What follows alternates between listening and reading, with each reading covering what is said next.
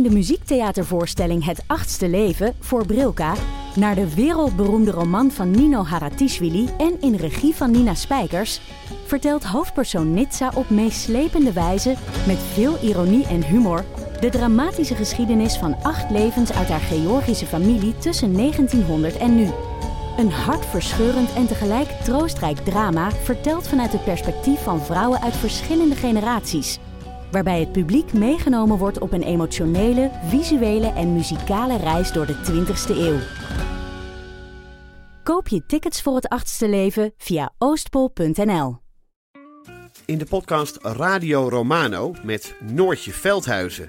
Met Marcel van Roosmalen. En met Roelof de Vries. Brengen we alle drie elke week een zogenaamde signalering mee. Wat heb jij nou weer bij? En aan het eind bepalen we wie de winnaar van de week is. Echt een angstcultuur. Lege huls die je er bent. Ja, dat gaat eigenlijk altijd onvriendelijk. Luister nu naar Radio Romano bij Podimo. Via podimo.nl/Radio Romano luister je 30 dagen gratis. We hebben een mail van Geeske. Lieve Fun, daar horen jullie nu ook bij. Jee, wat spannend dat jullie samen met Geeky Dingen een podcast gaan opnemen. Ik verwacht dat jullie een hoop interessante onderwerpen gaan behandelen. En niet alleen de film waar Ype het over had. Welke film was dat? Ja. Moon. Was dat de film waar vertelde allemaal ideeën die waren afgeschoten. En dan het idee dat wel doorging. Namelijk het behandelen van de film Moon. Saaiste film dat is zo grappig. Maar toen, toen je dat zei... Dat zei jij? Oh, dat zijn letterlijk jouw woorden. Oh, de saaiste film ooit, zei ik dat niet? Ja, dat zei je wel. Oh, maar toen je dat zei in de podcast... Toen bedacht ik me, je hebt toch zo'n verkooptruc... wat mensen doen van je hebt pakket A, pakket B en pakket C.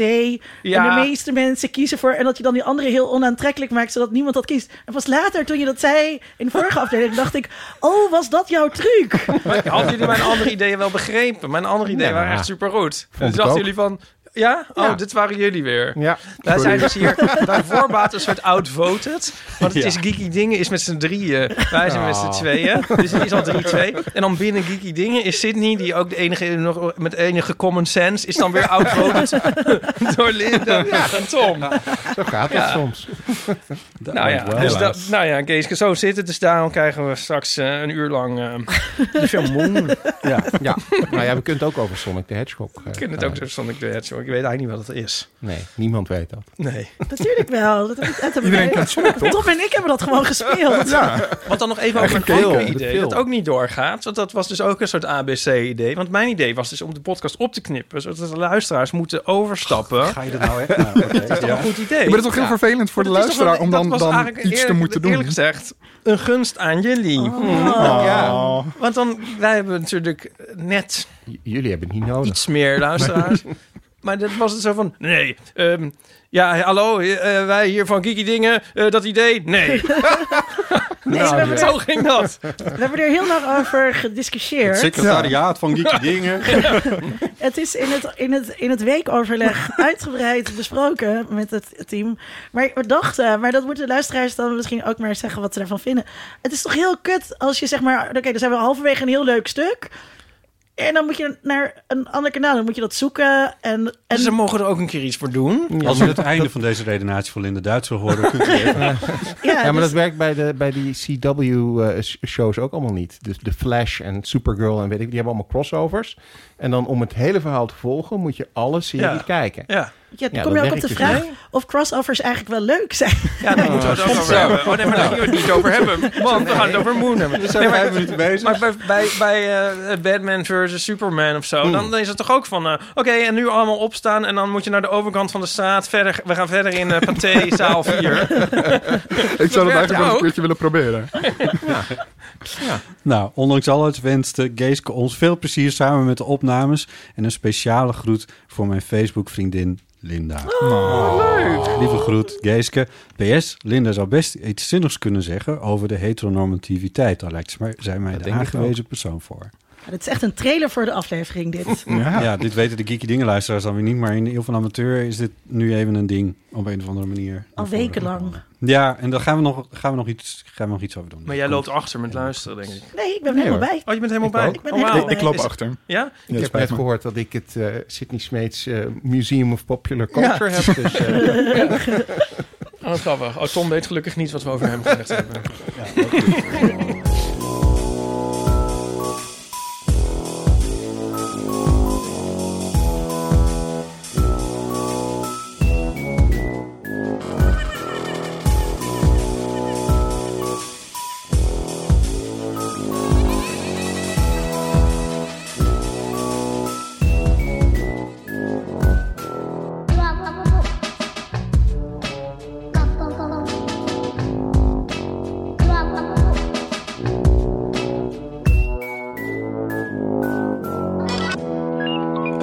Van harte welkom bij de Eeuw van de Amateur aflevering 143 en Geeky Dingen aflevering 55. Yes. Tafel, maar in ieder geval, we zitten in een ruimte met ettelijke meters tussen ons. Zitten Sydney Smeets, yes, strafrechtadvocaat en directeur van het Sydney Smeets Museum. Van populaire cultuur. Linda Duits, sociaal wetenschapper en opiniemaker bij The Guardian. That is correct. Thom Aalmoes, student en research van de Research Master Cultural Analysis en Mediafilosoof. Dank je. En Ype Driessen. Hardo. Mijn naam is Botte Jellema. En nu moeten we eigenlijk een soort van geeky crossover, eeuw crossover, rubriekachtige dingen gaan we doen. Linda? Nu hebben jullie jullie opening gedaan. Dus nu moeten we onze opening doen. En dan kunnen we wel een rondje doen zo. Ja, dat is goed. Ype is hier namelijk bedreven in. Ja. Ype weet want dat is misschien nog wel goed om even te zeggen. Want Sydney en Linda hebben beide al een keer in de eeuw gezeten.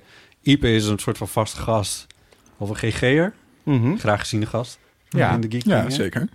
Dus ik ben dan... Alleen Thom en ik zijn een beetje onhandig met elkaar. Dat is eigenlijk, wij kennen elkaar ook verder helemaal niet. Nee. De lijntjes zijn kort en er is vast ook wel een overlap tussen luisteraars van de eeuw en van Geeky Dingen. Maar het lijkt ons heel erg leuk om een keertje samen... Dat plan, dat was al heel erg lang. Ja. Oorspronkelijk, Sydney, volgens mij bij jou ook vandaan gekomen... om een keer iets met Pride te doen. Ja, we hebben het erover gehad. En volgens mij leeft het plan ook nog steeds wel... om een gezamenlijke Pride-aflevering of afleveringen te doen. Dat is er uiteindelijk niet van gekomen, maar nu zitten we hier toch. En het is nu al zo'n doorslaand succes. Pride, toch? Ja. Oh, het is nu ook al Pride. Soort van. Nee, dus dat kunnen we nog... dan kan ik dat idee afkeuren en dan is het wel een slecht idee daarvoor in de plaats. Ja. Okay. Maar goed, ik denk dat we deze aflevering dus ook af en toe iets explicieter moeten zijn over de onderdelen, om niet luisteraars zeg maar te laten afhaken van hoe de geeky rubrieken werken en hoe de eeuwrubrieken werken. Maar voor de mensen die de show notes schrijven... is dat natuurlijk wel een leuke uitdaging. Ja, om goed bij te houden. Dit was een Geeky Dingen rubriek... en dit was een Eeuw van de Amateur rubriek. Want wat ik een beetje mis is de Eeuw van de Amateur rubriek... donaties. Ja, ik dacht, die bewaar ik even. Die spaar ik even op tot de volgende keer.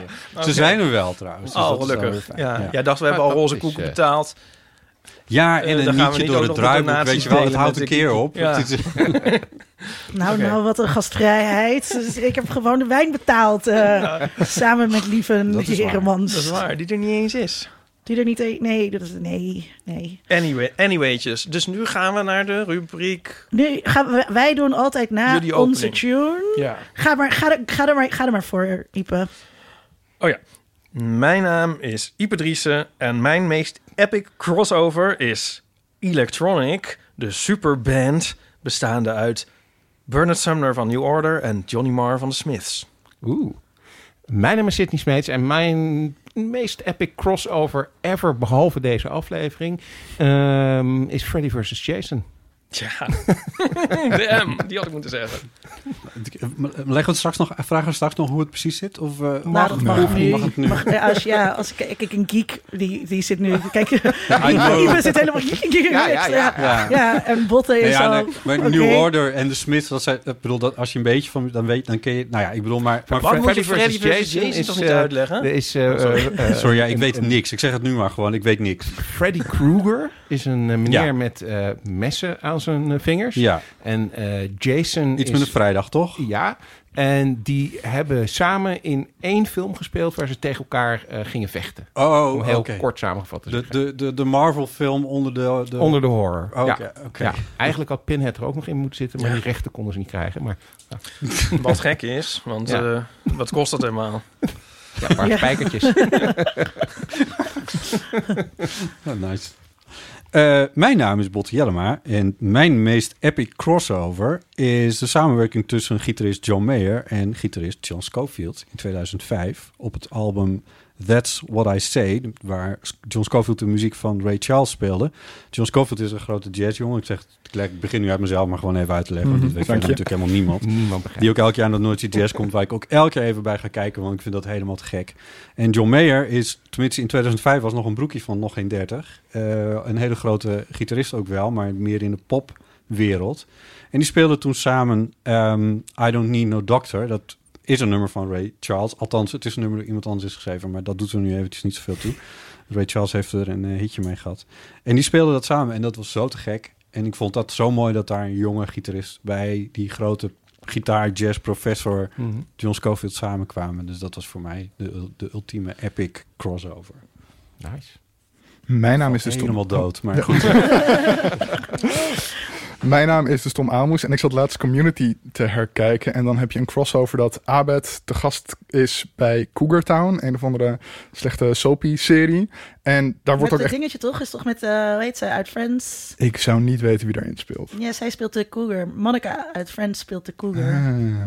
Ja, en daar komt Abed, de gigantische popcultuur-nerd van Community, komt dan te gast in die soap. Omdat dat dan die week zijn favoriete serie is. En dat is echt hilarisch. Mijn god, Tom. Ik heb echt een soort super tekst part van Reply All nodig om dit te begrijpen. Nee. We kunnen hem insturen. Oh, nee, yes, yes, no is dat. Van die eerste zin die je uitsprak, snap ik misschien 1 of 2 woorden. Normaal is deze ronde heel snappy. Doe hem even snel erdoorheen. Dus even voor de luisteraars die Geeky Dingen niet kennen. Bij Geeky Dingen gaat dit dan normaal heel flitsend. Dus vloeiend. Abed is een karakter en Community, wat een hele leuke sitcom is, die nu op Netflix staat. Dus iedereen moet die gewoon eventjes herkijken, want het is echt hilarisch. Wanneer is die gemaakt? Tussen 2006, 2007 en 2012, zoiets, die tijd. Ja. En een van die karakters is iemand die de hele wereld om hem heen begrijpt aan de hand van series, films, popcultuurreferenties. De honeymoolies onder de sitcom. Ja, zoiets. Ja. Go with. Oké. En hij wordt dus dan tijdelijk fan van een serie die helemaal niet bij hem past. Cougar Town, wat dus een soort sopige drama-serie is voor suburban moms, denk ik.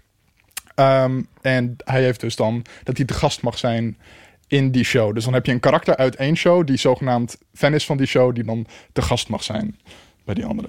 Oké. Dus dat. Je moet wel een beetje in de know zijn om dit... Ja, oké. Het is wel echt een grap uitleggen. Ja, dat is een stuk minder leuk. Dit komt allemaal goed in de montage. Oké.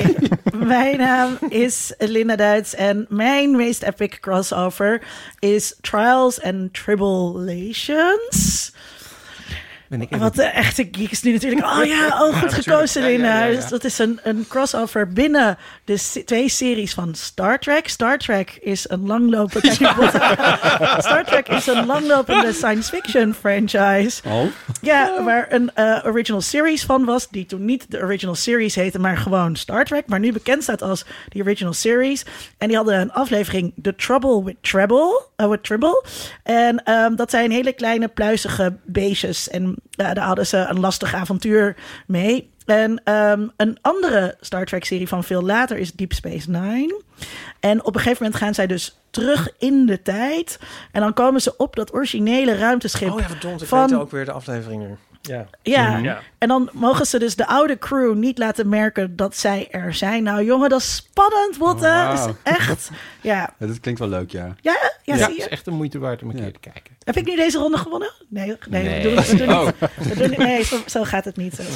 Eigenlijk in mijn hoofd heb ik het begrip spin-off en crossover een klein beetje door elkaar gehaald. Want toen ik voor deze vraag ging nadenken, dacht ik van, ik ken eigenlijk heel weinig crossovers. Het is zo'n wijdverbreid fenomeen is het ook weer niet. Nee, en vaak zijn ze dus wel ook echt stom. Vinden kijkers het helemaal niet leuk? Want wordt het dus een beetje gedaan om inderdaad een spin-off te introduceren?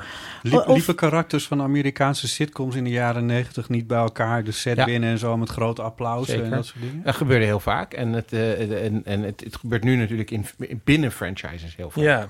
He, dus in DCU en in Marvel films. Nou, Marvel is natuurlijk de crossover specialist op dit moment. Ja. Maar ik vind het binnen een franchise minder tellen. Klopt, het voelt wat minder epic. Ja. Toch? Maar, dus, maar binnen netwerken, televisienetwerken, is het een heel doorzichtige poging tot crosspromotie. Ja. Net als deze podcast. Wanhopig. Dat moet je niet vertellen, Linda. Kom op nou. Je hebt bijvoorbeeld een serie op een Disney-serie die heet Gravity Falls. Ja. Zeker de moeite waard. Ja. En er zijn heel veel connecties tussen Gravity Falls en Rick and Morty. En dat is ook een soort crossover, maar niet echt. Want ze komen niet bij elkaar in de aflevering. Maar er zitten wel dingen in die afleveringen die met elkaar te maken hebben. Ja. Maar ik vind eigenlijk, als we nog een winnaar moeten aanwijzen, vind ik dus Freddy vs. Jason eigenlijk dan wel de beste. Meest verrassende. Want binnen Star Trek vind ik het vaak ook een beetje vermoeiend. Dat ze dan nog in die reboot, en dat ze dan nog het lijk van Spock zo ongeveer hebben opgegraven van, daar heb je die ook weer. En zo. Maar en dat is bij die Tribble aflevering is dat dus... Nee, die is wel goed gedaan. Die fanservice er nog niet zo in. Ja, die is wel leuk, omdat ze die oude beelden hebben en zo. Ja, ja vooruit. Nou, mag. Ja. Maar misschien wilde ik ook geen aflevering over crossovers maken. Want het is een beetje... Ja, nu zijn we ook wel klaar volgens mij met het gesprek over crossovers. Ja, misschien. Nou ja, Godzilla versus... heb je daar niet ook gezien? Ja, maar dat is een hele franchise ook weer van monsterfilms. Hè? Dat is King Kong en Godzilla en Mothra en allemaal dat soort films. En daar zouden er meer van komen, maar ze zijn een beetje geflopt. Dus, ja. Het is wel leuk om over te fantaseren, ook wat je zou willen zien. Oh, dat is een leuke, ja. Toch? Ja, nou, deze crossover podcast is wel echt iets wat ik zou willen luisteren. Het is natuurlijk een dream come true, maar... daar heb ik al een heel vroeg in mijn jeugd had ik daar een voorbeeld van. Het leek me zo vet dat Knight Rider en de A-team bij elkaar zouden komen. Ja. Maar dat was ook iets wat wel gebeurde in die tijd. Dat soort afleveringen. Ja, maar ik kan me dit niet herinneren. Deze is nooit gemaakt, maar zoiets kwam wel voor. Of op een hele subtiele manier dat bijvoorbeeld de A-team opeens in Universal Studios bij de Battlestar Galactica-attractie komt of zo. Ja. Ik kan me dat helemaal niet herinneren. Acteur in die in dus allebei de serie Templeton. Ja. Hey, ik weet iets. Ja, je weet iets. Heel goed. Wow, de originele Battlestar Galactica zat... Nee, hoe heet die? Face. Benedict. Hoe heet die nou? Benedict. Burke Benedict. Oh nee, niet Templeton. En een van de acteurs uit die A-team is later ook weer in Star Trek gaan spelen. Nou, maar dat vond ik dus altijd... Niets. Vroeger keek ik altijd naar de Love Boat. En daar hadden ze dan ook altijd zo'n ensemble cast. Mm-hmm. Met allemaal mensen die je uit andere series kenden. En dan, die kwamen dan aan het begin van de aflevering kwamen die heel duidelijk in beeld. En dan zat ik helemaal over, ken je die ook er weer van? En dat vond ik dan als meisje van 8 heel spannend. Nu klinkt het wat minder opwindend. Exciting and new, ja precies. Zijn dan hele werelden die ineens... soort van fan-diagrammen die elkaar gaan overlappen. Maar het blijft bij mij dus wel... en dat vind ik dus ook met Freddy versus Jason... of Superman versus Batman versus Superman. Het zit wat mij betreft dus ook een beetje op dat niveau van... achtjarigen vinden dit heel vet. Mm. Die zitten ook te fantaseren... wie zou er winnen als Batman met Superman gaat vechten... terwijl ik vind dat is niet mijn kiekinus. Een hele saaie film. Maar in de muziek, wat jullie noemden allebei muzikaals... en jullie hebben het al een paar keer over Kraftwerk gehad. Maar Kraftwerk komt natuurlijk in heel veel bands... en die dingen van Kraftwerk gebruiken. Ja. Yeah. En zou je dat dan een crossover noemen? Of zou je zeggen van nee, ze hebben zich gewoon alleen maar laten inspireren? Nee, dat is echt invloed. Maar ik vind het idee supergroep wat je dan ooit had... Mm-hmm. Dat vind ik dus wel cool. Als verschillende USA leden van Africa? Bands. Benedict. Ja, nee, maar dat is dan gelegenheidsformatie. Toen je 8 was. Ja, om dan Madonna en Michael Jackson in dezelfde... Nou, het was niet Madonna en Michael Jackson... maar in ieder geval om dan twee van die grootheden... Prince en Michael Jackson. Het Corona-lied. Eigenlijk hebben we wel... Dat is natuurlijk wel een gemiste kans... dat we niet het Corona-lied hebben genoemd... in de epic crossovers ever.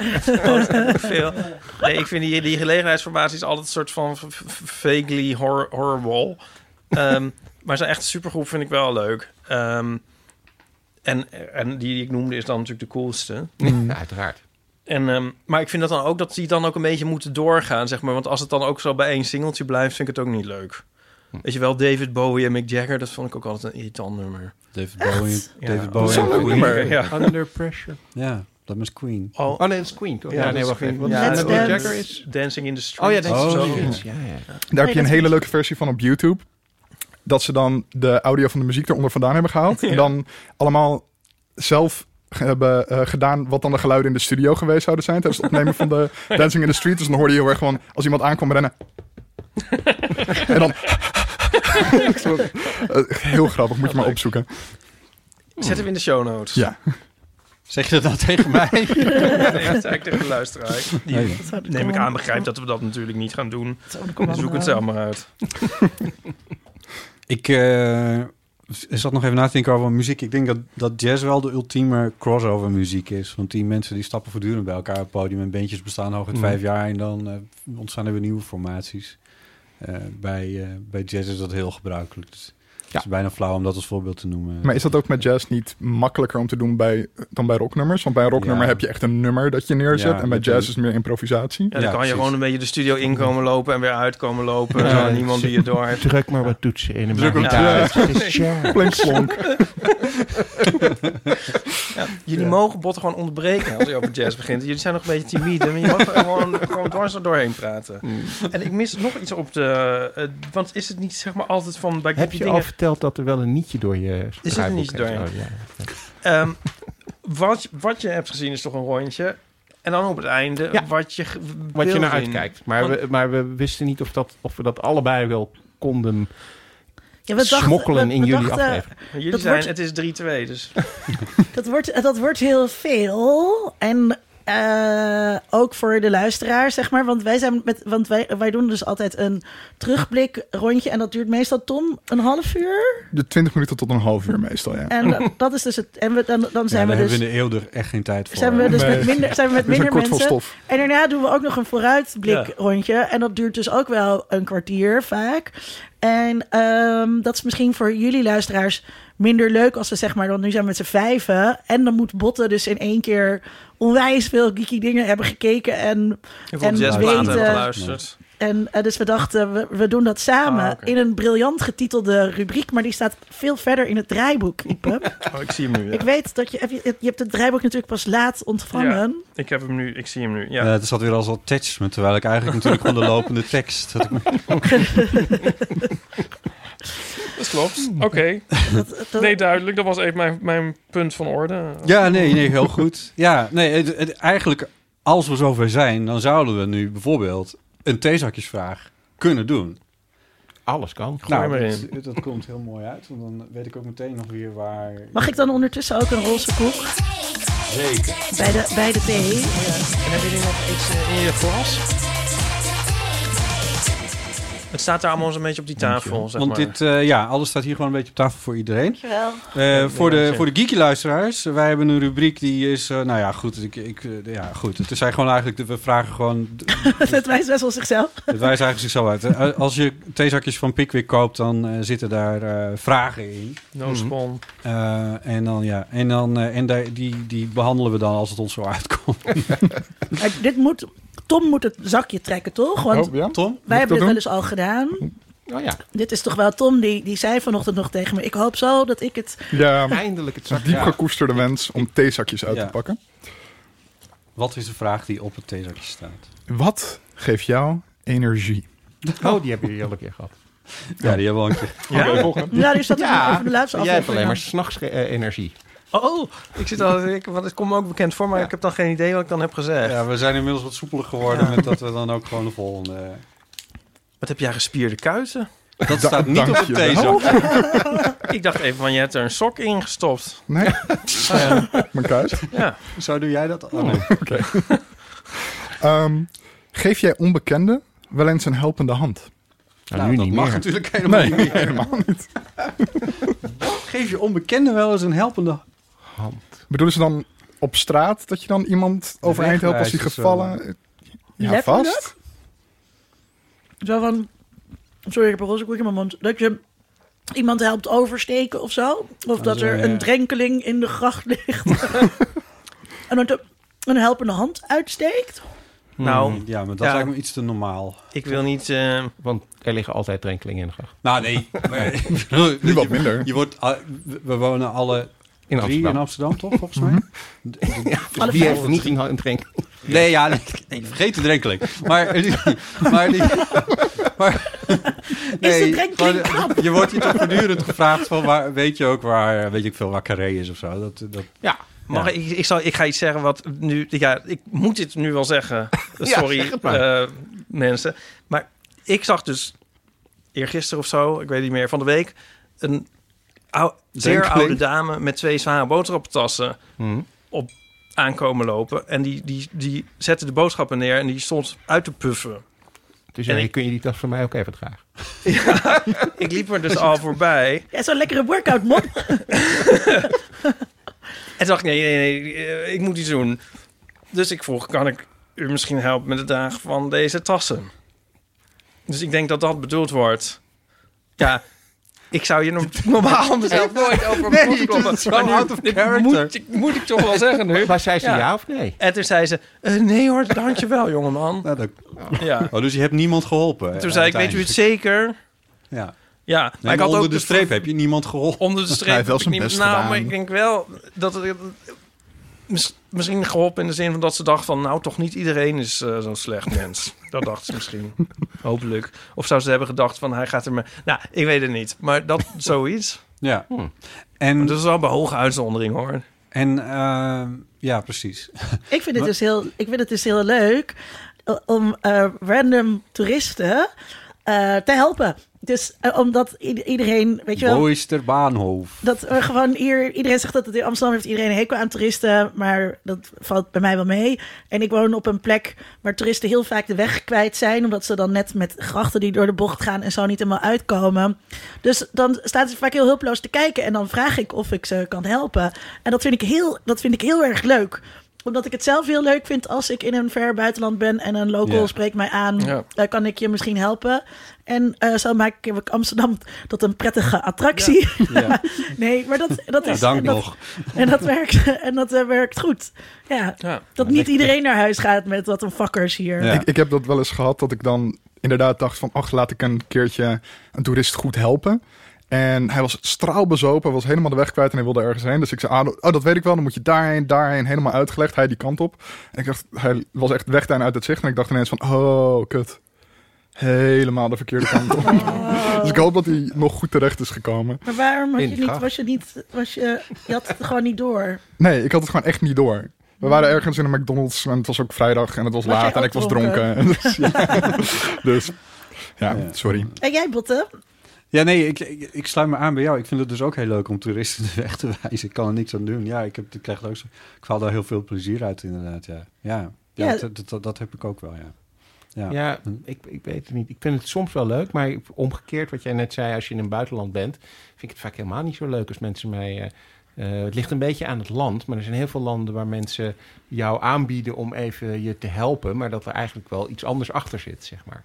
Nou, dat kan toch juist ook heel leuk. Dat kan heel leuk zijn. Ja, heb je hier een anekdote bij? Nou, ja. Ik was begin van dit jaar in Marokko. Wat dan overigens een prachtig land is waar iedereen naartoe moet gaan als het weer mag. Maar daar was het wel regelmatig, vooral als je in de Medina's, hè, de oude binnenstadjes van die steden bent... Ja. Dat je dan echt wel doorhebt van... nou, deze meneer wil mij helemaal niet helpen. Die wil mij gewoon naar een of andere winkel brengen... waar ik wat moet gaan kopen. Ja. Ja, je moet natuurlijk wel de hoe noem je dat in het Engels, touts onderscheiden van de daadwerkelijk aardige mensen. Ja. Maar ik heb dus een heel leuk verhaal dat we in Oezbekistan waren... en op die manier een spion leerden kennen...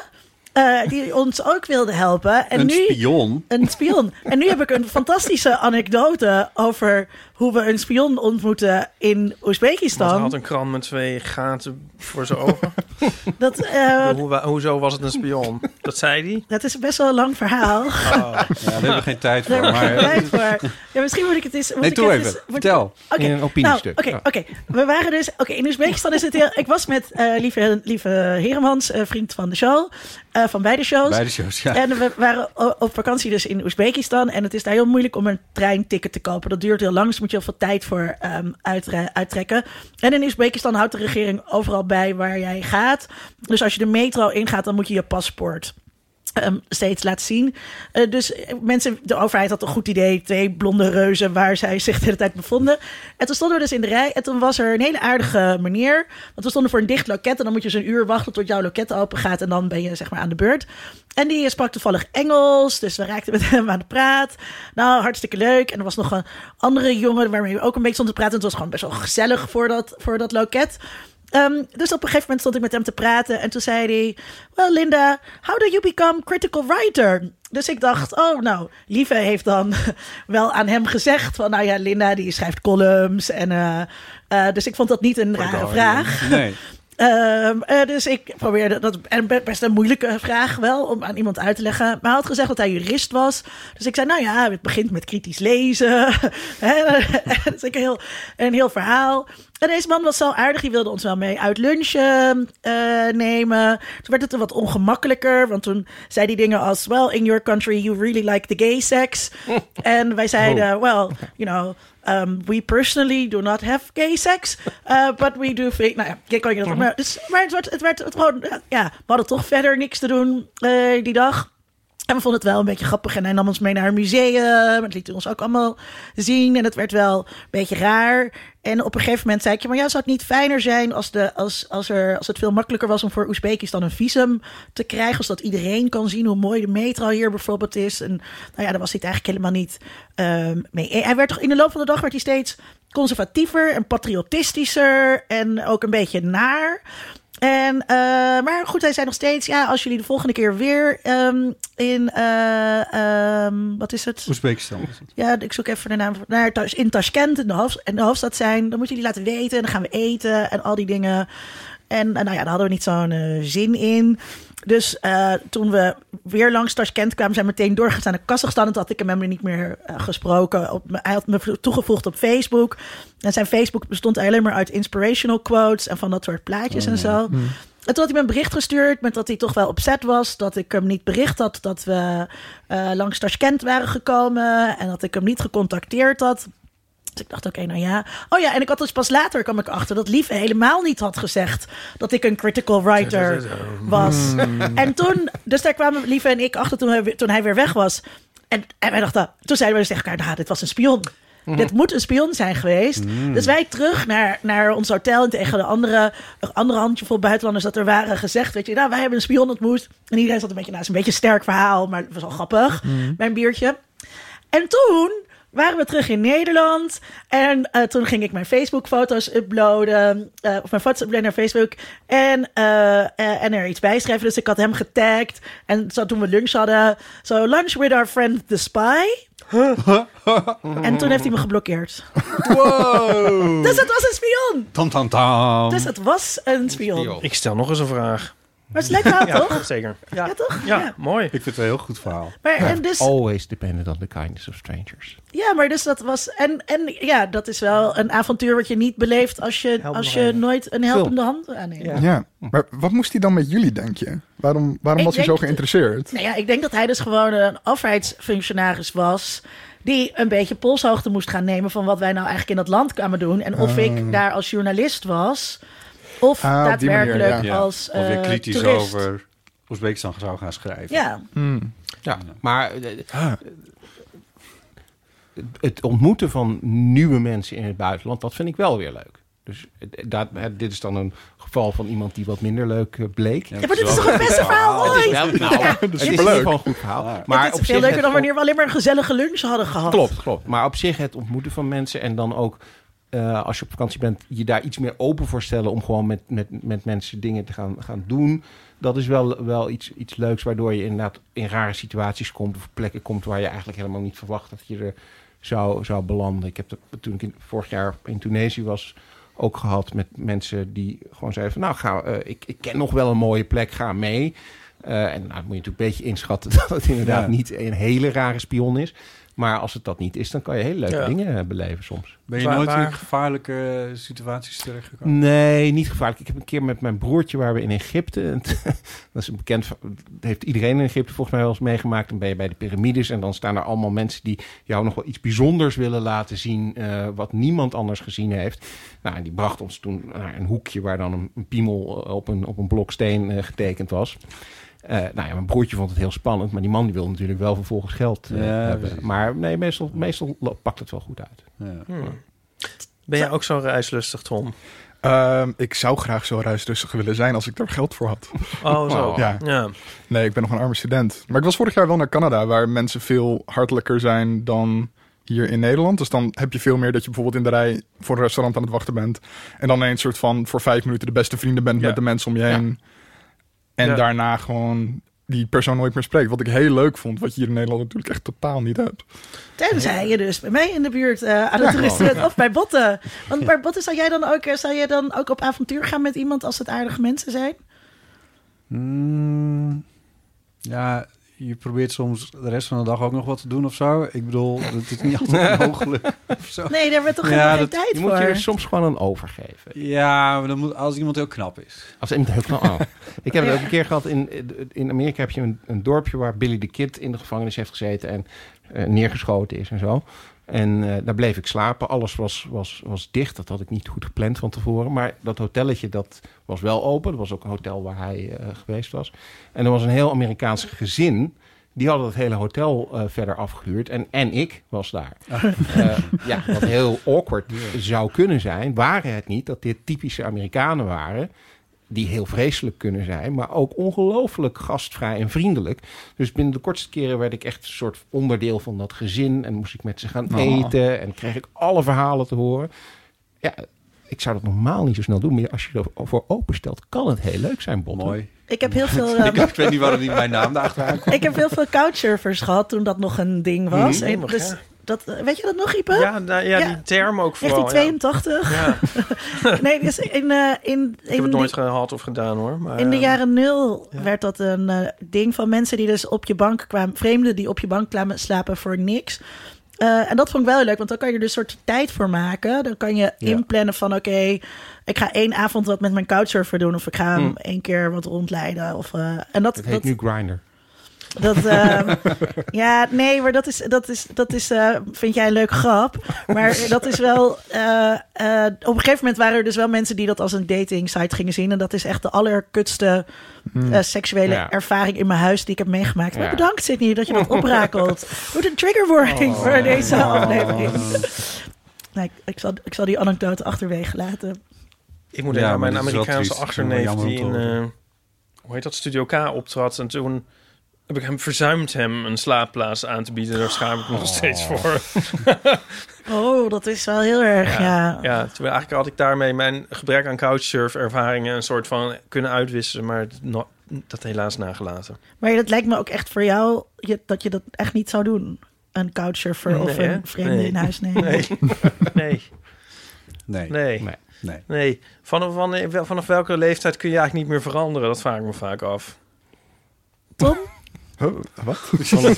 Kan jij nog veranderen? Ik hoop het toch. Ik ga ervan uit dat ik mijn hele leven nog wel ga veranderen. Ja, dat is naïef. Nou, dat denk je misschien. Op een bepaalde leeftijd denk je dat misschien nog. Maar misschien is dat ook omdat gewoon al mijn ervaring tot op dit punt zijn dat ik de hele tijd verander. Echt? Ik vrees de vraag wat retorischer was. Hij heeft ook al 3 keer iets anders aangetrokken, luisteraars. Dus daar zijn begonnen. Ja. Oh ja. Mijn haar wordt nu geknipt. Dat denk je dat? Ja, denk jij dat je nog veel verandert? Dat ligt eraan op welk niveau. Want ik denk dat je, als je het hebt over gewoon de diepste kenmerken van jezelf, dat die helemaal nooit meer veranderen. Nee. En dat is denk ik ook vaak een misvatting in relaties en zo. Hè? Dat je denkt van, maar dat vind ik niet zo leuk, maar dat verander ik wel. Of dat verandert wel, maar dat gebeurt niet. Maar op andere niveaus kun je natuurlijk eeuwig blijven. Je muzieksmaak of je filmsmaak of je politieke voorkeur of dat soort dingen. Is dat bij jou veranderd? Mijn politieke voorkeur is wel enigszins veranderd van zeg maar de middelbare school tot nu. Sydney zat vroeger bij de VVD. Ja, ik heb voor de VVD in de Tweede Kamer gewerkt. Dus voor Erika Terpstra, toch? Voor Erika Terpstra was toen wel overigens een iets andere VVD dan nu. Want het is nog wel voor Fortuyn natuurlijk. Mm-hmm.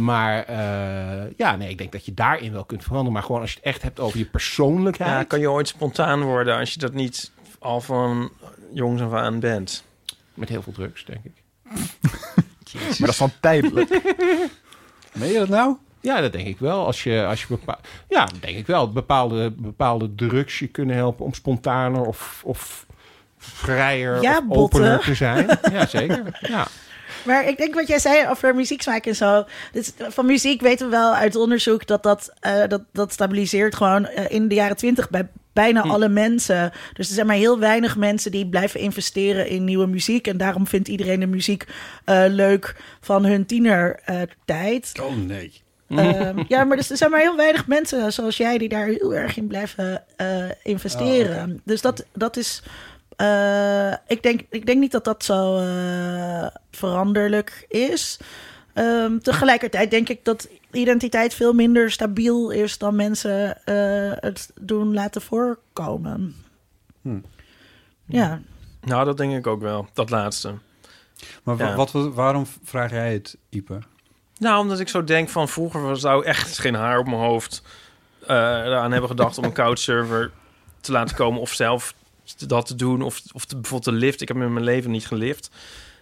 En nu de haren op mijn hoofd niet meer zo talrijk zijn als voorheen zou, ben ik er wel iets meer toe genegen. Maar toch ook weer niet zozeer genegen dat ik het ook daadwerkelijk doe. Maar goed, schuif ik heel klein beetje op in de richting van toch een iets spontaner misschien en iets minder... Maar ik denk wel dat het een soort bewijs van spreken... bedoeling niet dramatisch, maar dat het een beetje te laat is of zo. En ik vraag me af of je ooit die switch... in hoeverre je zo'n soort switch kan maken... en, als ik nou en op welke leeftijd jou, dan nog. Dan, als ik het nou hoor bij jou, dan denk ik... je bent in die richting aan het schuiven van dat soort... dat je bijvoorbeeld... nou, laten we die couchsurfer even aan. Als de gelegenheid zich zou aandienen... dan zou je nu waarschijnlijk wel tegen ja aan schurken. Van doe dat dan maar. Ja, nou, dat weet ik toch nog zo net niet ook weer. Nee, maar het zou toch ook eigenlijk wel heel jammer zijn... als je dan nu besluit van... ja, nee, mensen kunnen ook niet veranderen... dus dat ga ik ook nooit meer doen. Het zou toch mooi zijn? Nee, dan niet vanuit die reden. Maar ik zit meer te denken van... Linda, die kijkt zo door me heen met haar observatie. Dus dat ik denk, ja, dat klopt ook wel. En zou dat nog... Had er ooit iets anders in gezeten? Of had er een beslissende ervaring op mijn 18e of zo... kunnen maken dat ik nu... mijn hele huis een soort zoete inval was geweest. Sindsdien... Dat denk ik wel. Als je dat op een gegeven moment besluit om te gaan doen... en je blijft dat doen, dan slijt het er op een gegeven moment ook in. Ja, maar je kan net niet iets anders? Hij zei net iets anders, toch? Nee, maar ik denk dat het... Wat ik bedoel, als je besluit om X te gaan doen... en je blijft dat maar doen, dan op een gegeven moment wordt dat een routine. Dan... Wat zou Rick Pastoor hiervan van vinden? Nice, ja. Dat gaat toch heel erg over... Ja. Als je maar routines aanlegt, dan kan je alles veranderen. Onder andere, ja. Ja, maar het gaat ook niet alleen per se om routines, denk ik. Maar ook dat je bijvoorbeeld bewust van bent... dat je een bepaalde houding hebt... of een bepaald ding doet de hele tijd... wat je liever niet zou willen doen. Ja. Dat je je daar bewuster van wordt, beetje bij beetje. En dan elke keer als je het weer doet, dan kan zitten van... hey, dit is een ding dat ik niet leuk vind. En ik doe het weer. Ik vind bijvoorbeeld... op reis gaan naar rare landen. Dat klinkt heel leuk. Maar dat vind ik eigenlijk hartstikke eng. Maar dan boek je zo'n reis en dan moet je gewoon. Ja, dan is er... Dan dwing je jezelf om te gaan. Maar dat is wel meer iets wat misschien in je persoonlijkheid zit. Dat je daar over je heen staat. Maar jij kan dat ook gewoon doen. Je kan gewoon... stoppen uit het bad trekken. Ja. Dat is een beetje een kaartje voor zo'n reis kopen. Je hoeft nu niet meteen weg. Dan trek je zo de stop uit bad. En denk je, oh verschrikkelijk, nou ja, daar gaan we. En dan duurt het een tijdje voor het bad leeg is. En je daar in de kou zo zit. Weet je wel? Dat is verschrikkelijk. Maar ja. Welk bad? Ja, als je een bad hebt. Ja, je hebt toch helemaal geen bad? Nee, maar... Ja, hij koud bad. Hoe heet dat? Badsurfen. Dat zouden ze echt moeten instellen. Je mag bij mij komen badsurfen. Oh, dat was fijn. Ja. Nou, misschien doe ik dat ook. Maar, nou ja. Gaat hij nooit door. De voice-over zei... Ja, dit wordt een hele website en over 3 jaar verkoopt het voor 120 miljoen. Ja. Ik zit te denken, wat een interessant onderwerp, maar... mijn boek gaat er ook over, bedenk ik me nu. Was je nou gewoon echt de hele tijd aan het opbouwen naar een plug voor je boek? Nee, ja. Ik zit echt te denken van, moet ik echt eens verder over nadenken en niets mee doen? Maar toen dacht ik, mijn boek gaat erover. Maar dat was ik een beetje vergeten. Komt in september uit. Ik ben heel erg bang dat ik de beslissende scène daarin niet heb gemaakt. Want er ging erover dat mijn moeder dus... Ze zich zat te ergeren aan een vrouw in het ziekenhuis... met wie ze op een kamer lag. En die meende heel even een soort verandering... in een soort beslissende verandering in het gedrag van die vrouw te hebben gezien. Die vrouw was 90, maar de volgende dag was het toch weer net zo vervelend als de dag ervoor. Toen zei ik van, ja mam, die vrouw is 90, wat denk je dat die nog gaat veranderen? Maar die scènes, die heb ik dus uiteindelijk niet gemaakt, want toen was er te veel gedoe. Dan moesten we naar een ziekenhuis en zo. Nou ja. En nu is het boek af. Nu is het boek af. Hier kan je vannacht niet van slapen, denk ik. Nee. Ja.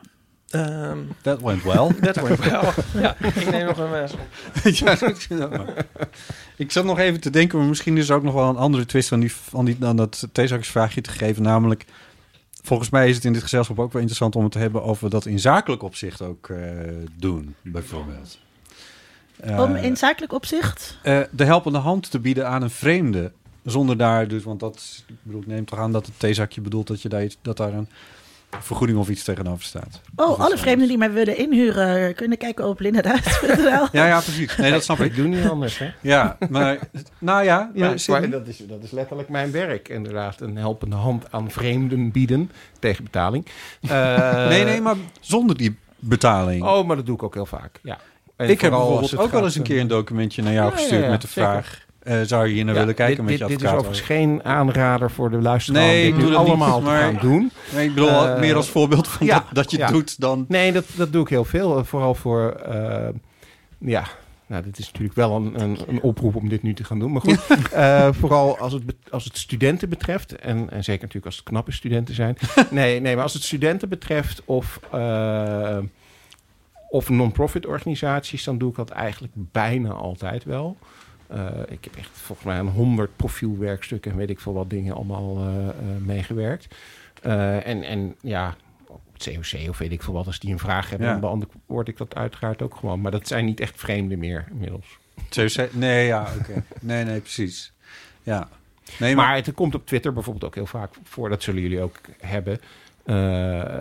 Dat mensen inderdaad toch even een DM'tje sturen met een vraag. Ja. En dan ligt het er een beetje aan hoe diep juridisch die vraag is. Of ik daar even een snel antwoord op geef. Of dat ik zeg van nou, moet je toch even een afspraak gaan maken. Ja. En dit is mijn uurtarief. Yes. Maar, maar in principe een simpele vraag vind ik niet zo heel erg als mensen. Nee. Jij helpt iedereen, Botte. Nou, iedereen is ook wel. Daarom ben je de koning van Podcastland. Dat als er een aflevering bestaat uit heel spooky horror geluid.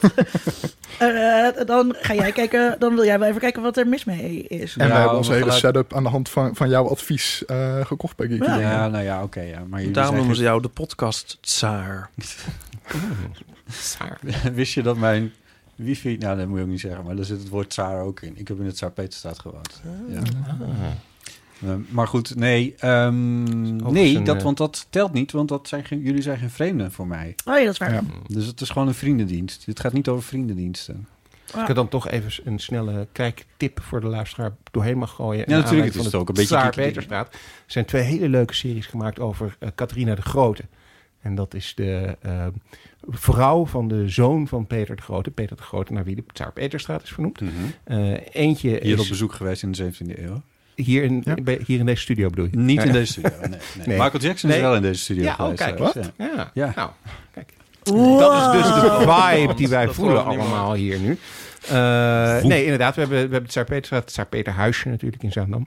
En het zijn 2 series. De ene heet The Great. Die is heel grappig met Nicholas Holt. Alleen maar een reden om te kijken. Ik zie Ype inderdaad genieten nu al. Genieten? Vertel meer. En de andere heet echt Catherine the Great met Helen Mirren. Kijktip. En als je het Tsaar Peterstraat zelf wil zien, dan kun je natuurlijk Siske de Rad kijken. Dat ook, maar je kan ook Siske de Rad kijken. Oh ja, dat is waar. Is dat daar? Ja, die is daar op de Konradstraat, daar vlakbij in ieder geval. Wow. Ja, dat hoekje. Ja. Voordat het opgeknapt werd natuurlijk. Want het Tsaar Peter, dat was wel echt de vuig. Ja. Ik ken dat echt alleen maar als een gigantische Juppenstraat. Nee, dus het was echt vuig. En toen werd het opgeknapt. En toen ging Net5 er ook zo'n klusprogramma maken. Het blok. Het blok. En toen ben ik nog in die woning geweest. Er waren 2 hele leuke jongens. Een of ander obscuur kaaswinkeltje. Een beetje klef. Waar je al zo'n leuk persoonlijk advies krijgt. Die van Heremans werkte daar. Ja, maar nee, echt. Ja, dat Tsaar Peter was echt een heftig. Wanneer woonde je daar? In 2006, dus dat is al een tijd geleden. Maar, wel... maar toen was het op de rand. Was het al opgeknapt, toch? Nee, of nog niet? Net niet. Oh. Nee. Maar toen werd het al wel allemaal... Ik huurde ook van zo'n huisjesbaas die het daar wel heel erg zag zitten, zou ik maar zeggen. Dus het stond op het punt om dat te gebeuren daar. Prins B. Sorry? Nee. Wat? Het was geen lid van het Koninklijk Huis. Oh, Prins B. Prins B. Ja. Nee. Prins B in de Saar P. Het is nog wel een verhaal. Want... Zal ik dat vertellen? Ja, nou ja, goed. Het was gewoon een Amsterdamse appartementje. En daar vroeg ze best wel een behoorlijke prijs voor. En... Maar het was wel opgeknapt, waardoor ik die prijs in eerste instantie wel begreep. Maar toen ik daar woonde, toen begreep ik wel van nou, het is vooral een beetje cosmetisch opgeknapt. Mm. Want het waaide gewoon dwars door het huis heen en het lekte overal. Het was echt verschrikkelijk.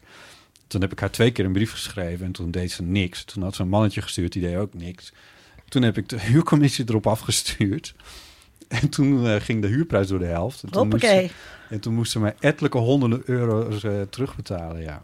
Dat vond ik wel een spannend fietstochtje, want dat wilden ze me contant geven. Ik weet ook niet waar dat geld vandaan kwam. Oeh. Toen dacht ik, nou, ik hoop dat ik weer terug mag fietsen. Mag ik dan ook een anekdote uit de oude doos doen? Ik zat dus ooit in een jaarclub bij een studentenvereniging. Mm-hmm. En een onzer woonde boven een café op de Kroeselaan in Utrecht. Mm-hmm. En er was een heel eng café...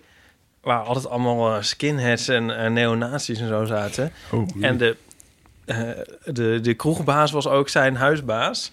En hij had dus hetzelfde gedaan.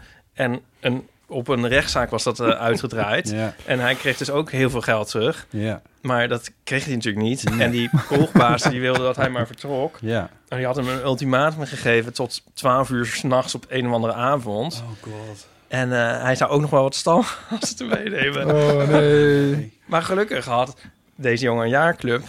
met onder andere mijzelf daarin. Dit is weer een verhaal waar ik heel goed uitkom... dat ik nu ga vertellen. Ja. Maar, dus hij zei, nou dan komen wij die avond... daar. Dan komen we met z'n allen wel zitten die avond... en dan zullen we wel zien hoe dat dan gaat... met al die skinheads. En we waren met... Wat een vreselijk verhaal. Ja. Raar dat dit echt gebeurd is. We waren met z'n achten... en wie kwam er opdragen? Dagen... Nou, alleen ik dus. Oh, nee. Zo vreselijk. En hoeveel skinheads dan? Avond van mijn leven. Zat ik daar met die jongen. Zaten we daar. Ja, ik heb me nog nooit zo ongelukkig gevoeld. Maar je bent niet in elkaar geslagen door 5 skinheads of zo? Ja, de klok sloeg 12 en er gebeurde helemaal niks. En helaas ben je overleden. Oh. Het was gewoon intimidatie. Godzijdank. Maar toen is er iets bij jou geknapt en ben je voor eeuwig bang geworden. Nee, dat was ik al. Maar waar ben je dat gedaan? Nou ja, omdat ik ook heel erg bang ben voor sociaal. Eigenlijk mijn grootste angst is denk ik altijd dat mensen kwaad op me worden. Dus als ik ze, ja, als het is van, was een soort groepsdruk en van, ja, natuurlijk komen we nou kraam. Ja, weet ik veel. Ja, nee, ik heb uiteindelijk de jaarclub opgezegd. Toen heb ik dit al eens verteld. Toen zag ik het echt niet meer zitten om nog naar hun kerstdiner te gaan. Dacht ik, oh nee, dat kan ik niet meer aan. Ik ga bellen van, ik ga morgen niet naar dat kerstdiner. Toen belde ik naar de prezes van de jaarclub. En toen zei ik, ja, ik denk niet dat ik naar dat kerstdiner kom. Toen zei hij, dat dachten we al. Dat is namelijk nu bezig. Ja, hadden we dan vergist. Oh. Nou ja, heel tragisch. Ja, nee, ja. Heel goed. Hoe kwam ik hierop? Oh, ja, de Zuidweterstraat. Ja. Ja, dat was al langer weg. Het ging over of we zakelijk wel iets... Wat eeuwachtig. We moeten naar de Geeky Dingen. Je hebt helemaal daar zijn we altijd heel erg strak op het ruimen. We hebben een film gekeken. Linda, wil jij daar iets over zeggen? Ja, ik moet nu het overnemen, volgens mij. Ja. Omdat ik de presentator van deze aflevering ben bij de Geeks. Dan moet hier ook nog een overgangsmuziekje... Ja, moeten we dan ook nog, ik zet er iets vol zonder van de Cats. Ook nog aanvullen. Ja, van de film moet het dan zijn. Zit er überhaupt muziek in die film? Dat gaat Sydney, jawel, gaat Sydney wel aanleveren. Ja. Cats is een band uit Volendam, maar goed. Ja, nee, dat is bijna hetzelfde als Clint. I Am The One and Only van Chesney Hawks. Geschreven door Nick Kershaw.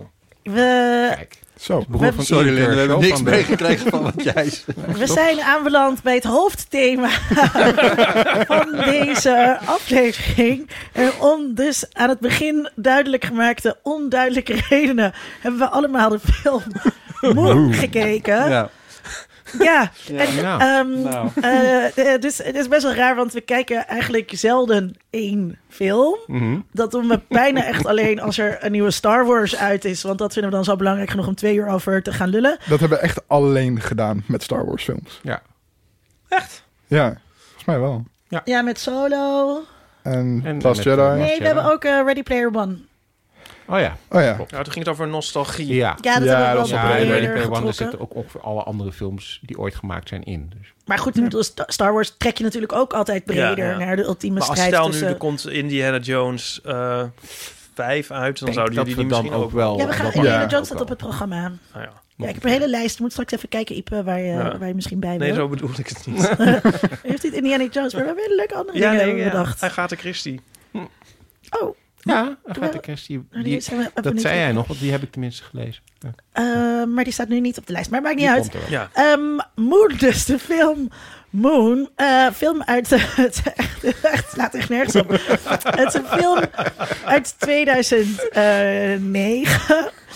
waarom hebben we hem gekozen? Wie heeft deze film gekozen? Nee, waarom? Eerst en waarom? Volgens mij hebben we hem gekozen. Kan allebei de vragen tegelijk beantwoorden. Ype heeft hem aangedragen. En volgens mij de reden, omdat het een film is die gaat over iemand die alleen zit in een isolement. Juist. En dat past wel een beetje bij deze tijd. Ja, het was eigenlijk, had ik dus een rijtje voorgesteld. Van we kunnen Der Untergang, Castaway en Moon kijken. Ja.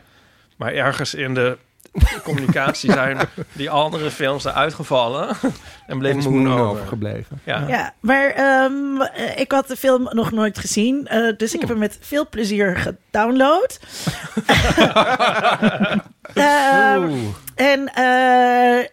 Toen kwamen we inderdaad bij is deze film toepasbaar op het nu in de kijkervaring die je nu had?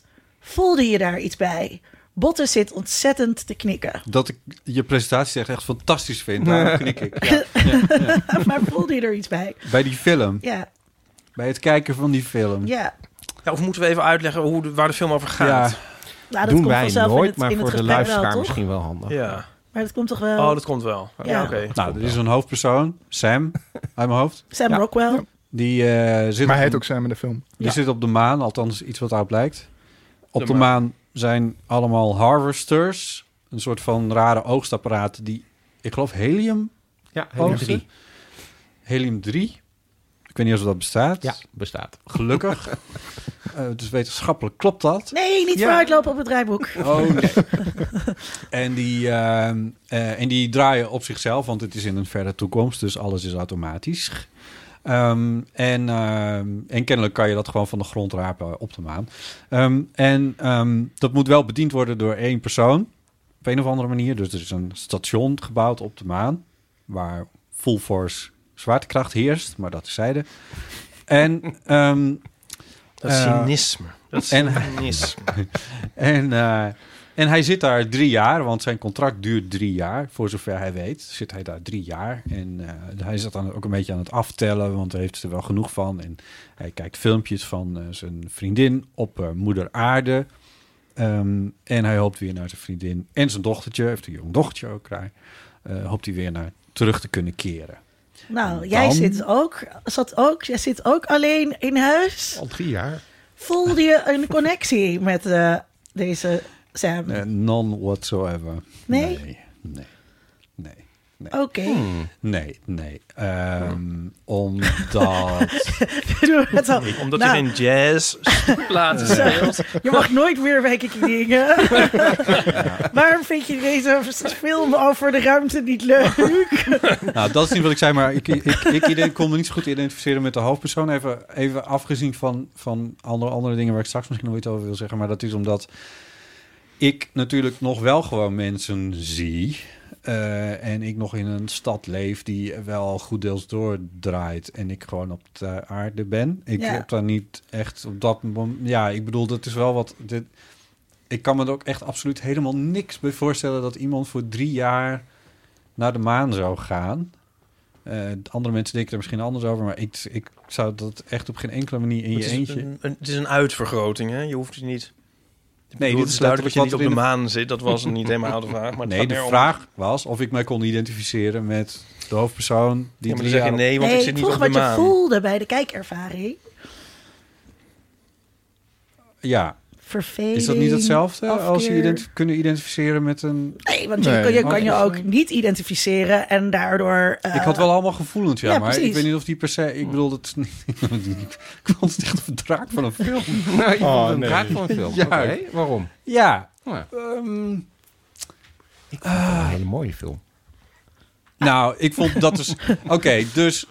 We doen als spoilers, toch? Ja, sowieso. Ik denk dat met 2009, dus dat mag gewoon. Dus, dus er zijn clones van hem. En het idee is dat die serieel wakker worden... zodat ze elkaar niet ontmoeten.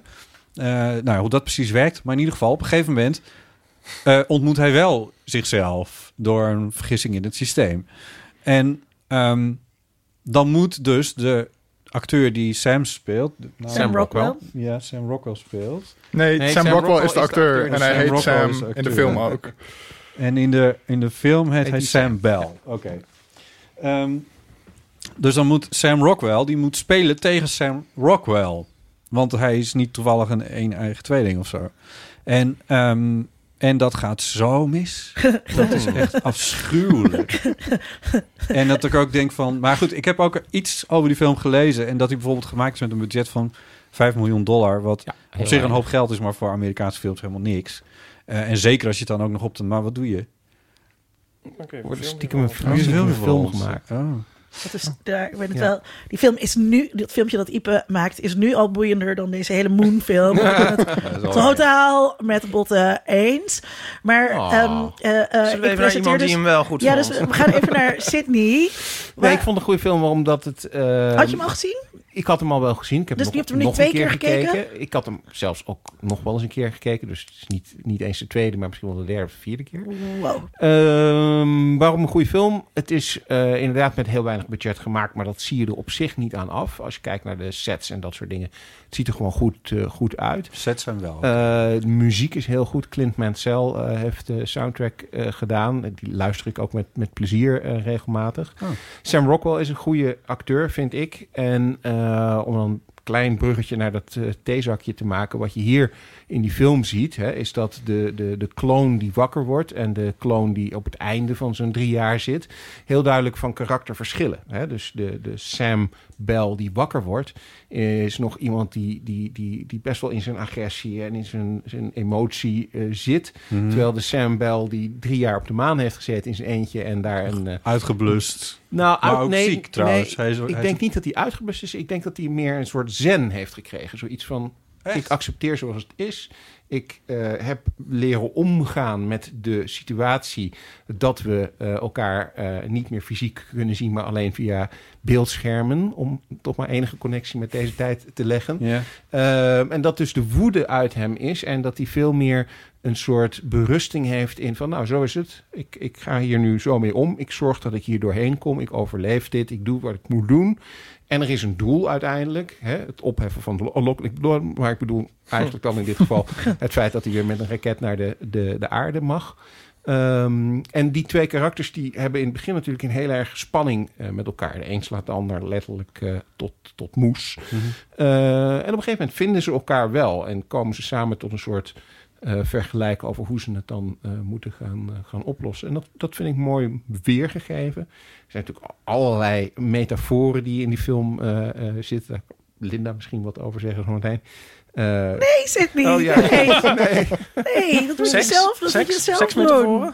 Hè? Nee, geen seks. Nee, maar er zat wel wat verwijzingen naar eerdere films die in de ruimte spelen. Dat was wel duidelijk, ja. Ja, en is ook wel eens gezegd... Nee, dat is iets anders dan een metafoor, toch? Maar ja, metafoor, nou, er is ontwaar jij erin. Er zijn allerlei filmpjes natuurlijk met analyses over deze film. Eén daarvan is bijvoorbeeld dat het eigenlijk een soort metafoor is... voor iemand die in een coma zit en wakker wordt. Dus iemand zit in een coma, krijgt alleen maar signalen binnen... maar kan geen signalen zenden, want die masten staan niet toe... dat die communicatie heeft met de buitenwereld... maar krijgt wel informatie binnen. Dat soort dingen allemaal. Maar ik hou wel van Moon. Maar wat vond jij, Ype? Waarom heb je dit als huiswerk opgegeven, Ype Driessen? Zoals ik al zei, ik had het dus in een rijtje van quarantainefilms staan. En dus Castaway denk je volgens mij meteen aan. En ik vind de Untergang daar ook wel redelijk in passen. En had ik nog meer? En toen dacht ik aan Moon. Het is gewoon een soort ik vind het een lockdown film. En ik vind dus Sydney's analyse van die twee versies van die Sam vind ik heel mooi. En ook heel mooi verwoord. En in die zin vond ik de film ook relevant voor deze tijd. En wat was je kijkervaring? Nou, mijn kijkervaring was wel dat ik de film nu voor de derde keer ook dan zag. En de eerste keer was ik wel echt, vond ik me echt fantastisch. En de tweede keer keek ik met Nico en had ik zijn enthousiasme weer op mij geladen. En nu dacht ik wel een beetje van... Ik vond hem nu wat saaier eigenlijk. Maar ik vind hem zeker heel goed uitzien voor dat budget. En ik vind het een interessante film die overeind blijft, ja. Neef Thom. Ja, ik vond hem ook heel erg goed. Ik had hem nog niet gezien. En hij deed me heel erg denken aan een latere film dan I Am Mother. Mm-hmm. Dat is ook zo'n soort kleine genrefilm van een beginnende regisseur... die gewoon met een heel klein budget, heel klein sci-fi ideetje... ook weer zo'n isolatiefilm, gewoon een ideetje een beetje uitwerkt. En dat vind ik altijd wel heel sympathiek. En dat is ook precies wat dit is. Ik vond het ook heel mooi om te zien hoe hij dan omging met zijn isolement. Hoe die projectjes ging oppakken. Dus hij is aan het tuinieren. Hij praat dan wel een beetje tegen zijn planten. Dus je ziet wel dat hij een beetje gek wordt. Die maquetten. Die maquetten inderdaad. Dat hij gewoon een beetje houtsnijwerkjes aan het maken was. Zo voel ik me ook een beetje thuis nu. Puzzels. Iedereen is maar puzzels aan het maken. En dan dacht ik van... dat is helemaal niet zo gek getroffen dat iemand dat gaat doen inderdaad. Ja, je houdt jezelf maar een beetje... De laatste boom op de maan is omgehakt om houtsnijwerkjes te kunnen. Ja, volledig terecht natuurlijk. Je moet jezelf wel een beetje bezighouden. Maar uiteindelijk vond ik wel... op het moment dat je dan doorhebt wat er allemaal aan de hand is... met dat er allemaal clones zijn en zo... dan raakt voor mij een beetje die vaart uit de film. Want ik was van, nou weet ik het wel. Nou, je kan het ook zien als een soort paranoia... waarvan ik me ook kan voorstellen dat hij de kop opsteekt, zeg maar. Ik dacht dus heel lang dat het inderdaad inbeelding allemaal was. Mm-hmm. Ja, en dat kan ook een beetje zo blijven. En dat vind ik ook nog niet zo slecht... En wat ik heel erg tof vind aan de film... maar dat staat dan weer een beetje los van de hele lockdown... is zijn relatie met de computer/robot. Kevin Spacey. Ja, jammer dat hij Kevin Spacey is. En ik vind dat... Wat zei je dan? Jammer dat het Kevin Spacey is, maar ik vond Gertie wel heel fijn. In 2009 nu is dat jammer, ja. In 2009 kon dat nog. Ja. Ik vind het prima, maar wat ik... dus eigenlijk altijd vindt misgaan... nou, niet altijd, maar heel vaak vindt misgaan... is je hebt dan allemaal vormen van AI. Dit is een beetje een stokpaard, hoor, sorry. Mm-hmm. Maar dan gaan mensen daarmee om... zo van, ja, nee, maar dat is artificieel... dat telt niet, die willen we niet. En het ergste voorbeeld ervan is AI van Steven Spielberg. En ik ben er heilig van overtuigd dat dat niet... klopt, zeg maar. En hier heb je dus een Maar wat bedoel je? Dat wij ruzie gaan maken met de AI? Waarop je gaat omgaan met een kunstmatige intelligentie. En hier heb je dus een kunstmatige intelligentie... die heel erg niet humanoïde is, zeg maar. Dus een soort ding dat daar rondschuift en zo. Yeah. En hij heeft dan als gezichtsuitdrukking... heeft hij zo'n emotie, wat enorm vondst is. Mm. Ja. En hij reageert... Hij praat heel monotoom, maar hij reageert wel heel duidelijk bewust, zal ik maar zeggen. Maar die interactie dus tussen Sam en die... Gertie. Die is dus volgens mij... is dat correct? Dat je dus daarmee om zou gaan als een daadwerkelijk persoon. Ik moet zeggen, die Gertie vond ik heel goed gevonden. Omdat hij eruit ziet als een soort koffiezetapparaat. Mm-hmm. Ja. En hij hangt aan het plafond. En één detail daaraan vond ik echt... Hij bestaat uit meerdere delen. Maar het mooiste vond ik... dat hij hangt aan een rails. Ja, dat is geweldig. En dat is op zichzelf is dat al iets ontwapenends. Ja, dat heeft wel iets ontwapenends. En wat het al extra maakt... en dat is dus wat ik echt heel mooi vond... dat ruimtestation bestaat uit compartimenten... en als Gertie van het ene compartiment naar het andere wil... dan moet hij die rails af... tot hij bij de rand van het compartiment komt. Dan gaat hij naar beneden... dan gaat hij het compartiment over... gaat hij weer naar boven... en dan gaat hij verder. Ja. En dat zie je een keer of 5 gebeuren of zo... gewoon op de achtergrond. En dat vond ik echt een vondst. Zo van, ja, deze is niet gevaarlijk. Dat kun je daaraan zien. Dat is, die kan niet zomaar ergens zijn. Want die moet eerst... Het is ook zijn bondgenoot en dat blijft hij ook. Dat is ook het leuk, want hij doet natuurlijk een beetje aan hel, denk ik. Maar hij ontpopt zich niet op die manier. Maar Nou, het is grappig. Dus dat, ik moest dus ook denken aan... maar ik heb die film alleen dus nooit gezien, Castaway. Maar dan bouwt Tom Hanks die band op met die bal, toch? Van, ja, Wilson. Ja, en dat klopt dus volgens mij. Dat kan je natuurlijk heel makkelijk doen. En vroeger had je die Tamagotchis. En op een gegeven moment had je dan ook begraafplaatsen voor Tamagotchis. En een Tamagotchi lijkt natuurlijk niet echt heel erg op een mens. Maar je kan je volgens mij heel erg hechten aan technologie. En bijvoorbeeld ook heel erg aan een robotstofzuiger. Dat denk ik ook. Het is net als met knuffels. En we zijn wat een goed voorbeeld. Daar zou je eigenlijk iets mee moeten doen in een boek of zo. Maar dat zie je in films niet afgebeeld. Om daar affectie voor te ontwikkelen voor objecten. Dus waarom zou dat niet? Ja, maar je ziet het in films niet afgebeeld. En bijvoorbeeld ook in die nieuwe Star Trek-serie. Dan is het zo van, het is precies een mens. Maar oh nee, ze zijn het dan toch maar weer niet. Dus is het de vijand, et cetera, et cetera. En dat zou volgens mij helemaal niet... Dat is niet... Nou ja, we worden er natuurlijk de hele tijd voor gewaarschuwd. Ik vond dus... er waren meerdere dingen aan het begin van de film die mij tegenstonden. Waardoor ik dus vanaf het begin van de film zat te kijken met irritatie. En dus die gelijkenis met hel was er één van. Omdat je dus zijn intonatie van Kevin Spacey was heel erg op hel gemodelleerd. Ja. En dan moeten ze dus wel iets doen om hem dus onschadelijk te maken. Wat je zegt van hoe die dus voortbeweegt. Want je zit de hele tijd te denken, daar gaat dan iets mee gebeuren. Ja. En dat gebeurt dan niet. Maar ik vond dat dan niet een aangename verrassing of zo. Ik dacht van waarom was dit dan nodig? En ik vond het dus gewoon onbegrijpelijk dat zo'n kloon in zijn eentje met een AI daar naartoe gestuurd wordt. Sowieso begreep ik niet waarom hij niet mocht weten dat hij een kloon is. Ja, dat klopt allemaal niet. Dat is waar. Dat vond ik dus heel... Maar eerst dacht ik gewoon, oké, er zit iemand in zijn eentje op een ruimtestation op de aarde. Dat zou nooit gebeuren. Ja. Ever op de maan. Want dat gaat in een ploegendienst. Want er kunnen malfunctions zijn. Want je moet tijd vrij af hebben. Maar het gaat ook in een ploegendienst. Want op het moment dat die fout gaat, dan komt er een nieuwe kloon. Nee, maar je moet rusten. Je moet werkuren hebben en rusturen. En allemaal dat soort dingen. En dat vond ik gewoon meteen super irritant. En dan blijkt dus, maar het is niet erg. Want het is geen mens, maar een kloon. Dus dan is het blijkbaar niet erg dat die kloon als een soort slaaf daar altijd moet draaien. Maar dan begrijp ik weer niet dat die kloon niet weet... of dat die kloon denkt dat hij een mens is. Dat vond ik gewoon zo implausibel... dat ik vanuit daar die film dus ook niet in kon. Dat ik me alleen maar daaraan zat te ergeren. En dan kan het bij mij ook niet meer goed gaan met muziek... of met hoe de set eruit ziet. Dan vind ik die film gewoon dom. Ja, ik had het idee dat de oorspronkelijke Sam Bell... die is daar 3 jaar geweest... of en die heeft op een gegeven moment gewoon... deal gesloten met dat bedrijf van jongens, ik ga weer terug naar de aarde, maar inderdaad, jullie mogen mij klonen en daar krijg ik dan... Maar wat is er dan zo bijzonder aan hem? Nou, kennelijk, daar kan me iets bij voorstellen, kennelijk is het hem in ieder geval gelukt om het 3 jaar vol te houden daar. Dus ik kan me voorstellen dat je dan denkt, nou, die moeten we nog een keer hebben. Maar ik vind het dus, ik vind het... Maar Linda, een Death Star bouwen is ook niet technisch niet haalbaar. Nee, maar daar gaat het over. Die technische haalbaarheid, dit vind ik dus... sociaal raar. En totaal onwaarschijnlijk, waardoor je er niet in mee kan gaan. Terwijl dat bouwen van een Death Star binnen het politieke systeem... De Death Star is een militair werktuig. Ja. Maar dat binnen het politieke systeem en de politieke ideologie van de Empire... Space Force.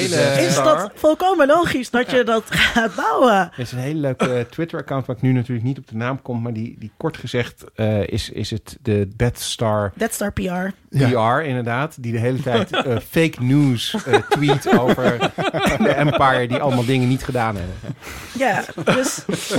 Right. Oké, maar dus... dit... Nou ja, goed. En toen werd het dus nog erger te maken. Ja, er vallen wat gaten in. Toen werd ik dus echt heel boos. Oh. Toen keek ik dus op Wikipedia en toen stond er... Deze film is geprezen... om zijn wetenschappelijke plausibiliteit. Ik denk dus om de hele wel. En toen dacht ik... Not on the watch of this social scientist. Want dat is gewoon... Ja, maar ik heb er nog wel een paar. Want waarom ga je eerst allemaal zenmasten rond dat station zetten... en die dan jammen...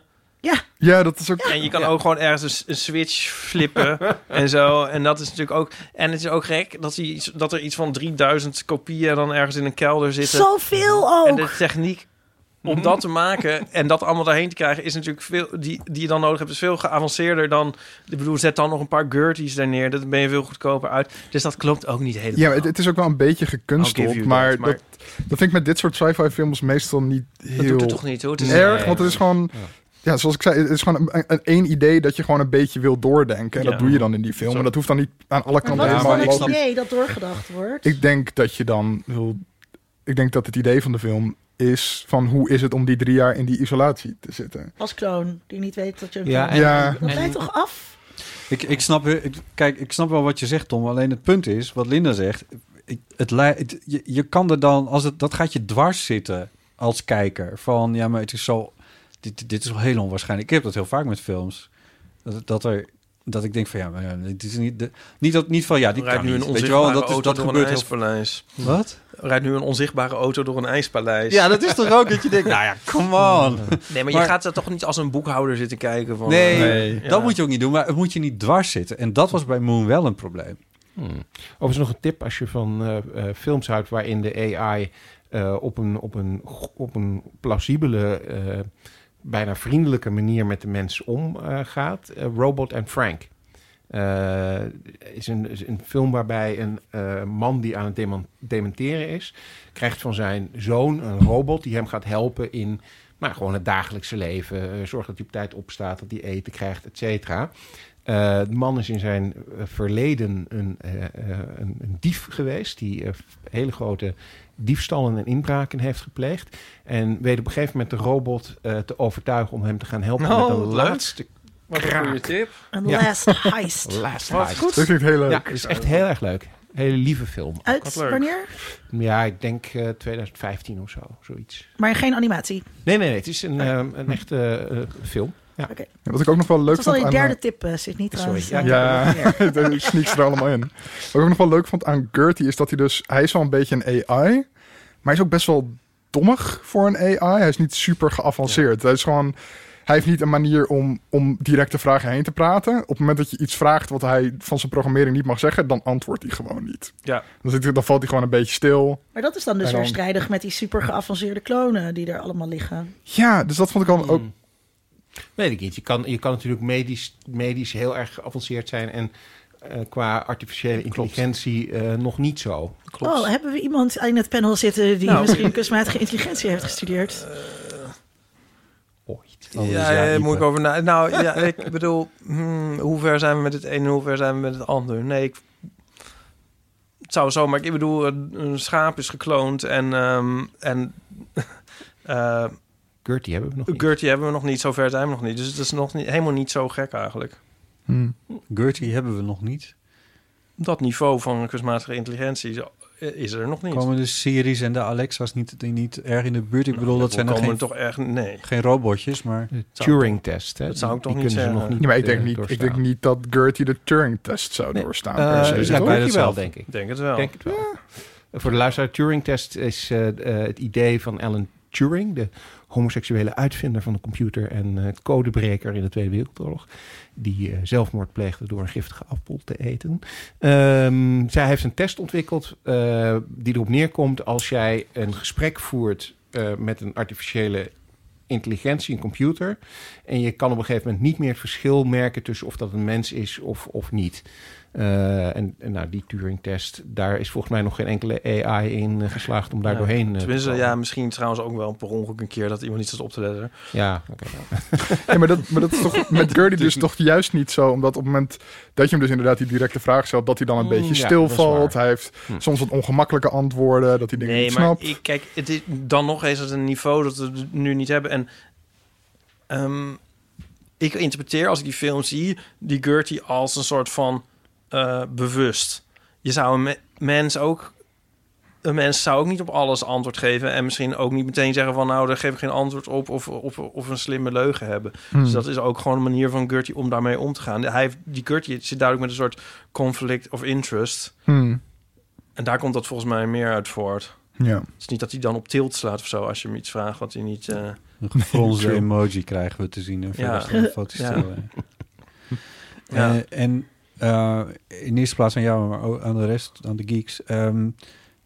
Heeft Hell van Kubrick heeft hij niet heel veel kapot gemaakt ook over hoe wij denken over AI. Van wanneer is die film, Space Odyssey? 68, 69? Ja, dus vorig jaar 50 jaar volgens mij. Ja. Dat denken over de machines. Volgens mij is dat niet uniek aan 2001. En zit de angst voor computers en de angst voor machines toch al wel wat langer in onze cultuur. Maar het is natuurlijk wel een thema dat heel erg uitgebreid in science fiction films aan bod is gekomen. En kijk, die film die Sydney beschrijft... Hoe heet het ook alweer, Henk? Robert en Frank. Robert en Frank vinden we ook een interessante film... omdat het dus breekt met alle Terminators... en alle dingen die we hebben... omdat we gewend zijn om dat dystopische beeld te krijgen. Maar volgens mij... Sydney, dat was er toch ook al voor in science fiction voor? Dat ligt er. Ja, er zijn altijd al ook goede robots natuurlijk geweest. Als je kijkt naar Lost in Space, dan is de robot... nu in de nieuwe serie is die robot ook af en toe wat slechter. Maar die robot is in principe goed. Het is niet voor niks Danger Will Robinson. Hij helpt Will Robinson. En zo zijn er wel meer... Rosie uit de Jetsons. Ja, Rosie uit de Jetsons. Maar sowieso dat zie je ook bijvoorbeeld met atoomenergie.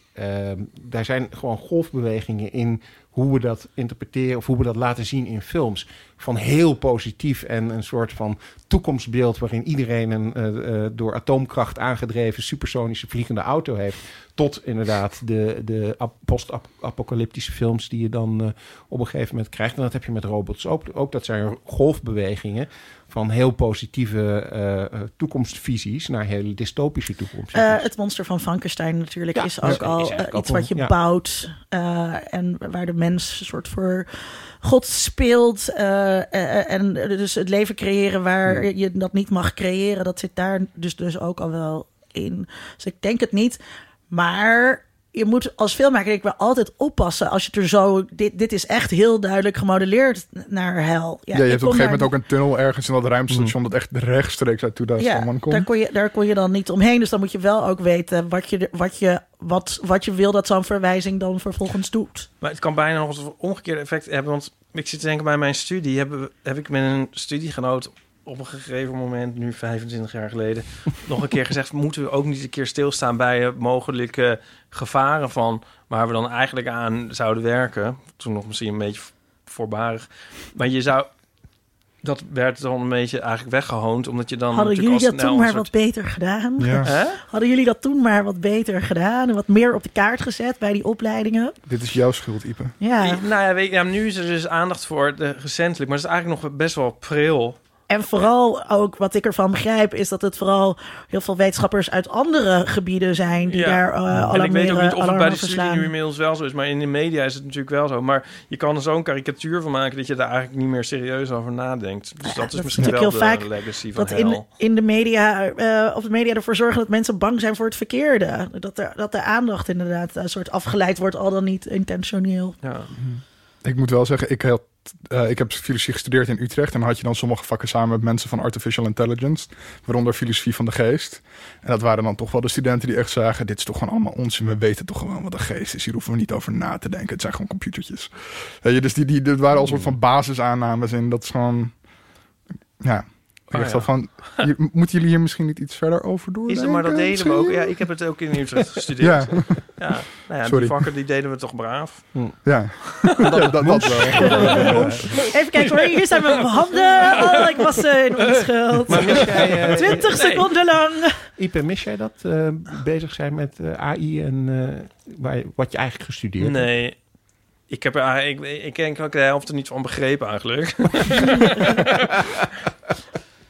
En nee, dat mis ik niet, nee. Nou, ik lees nog wel af en toe eens een boek van Dennett. Mm-hmm. Dat vind ik wel leuk. Ik vind het misschien leuker dan toen.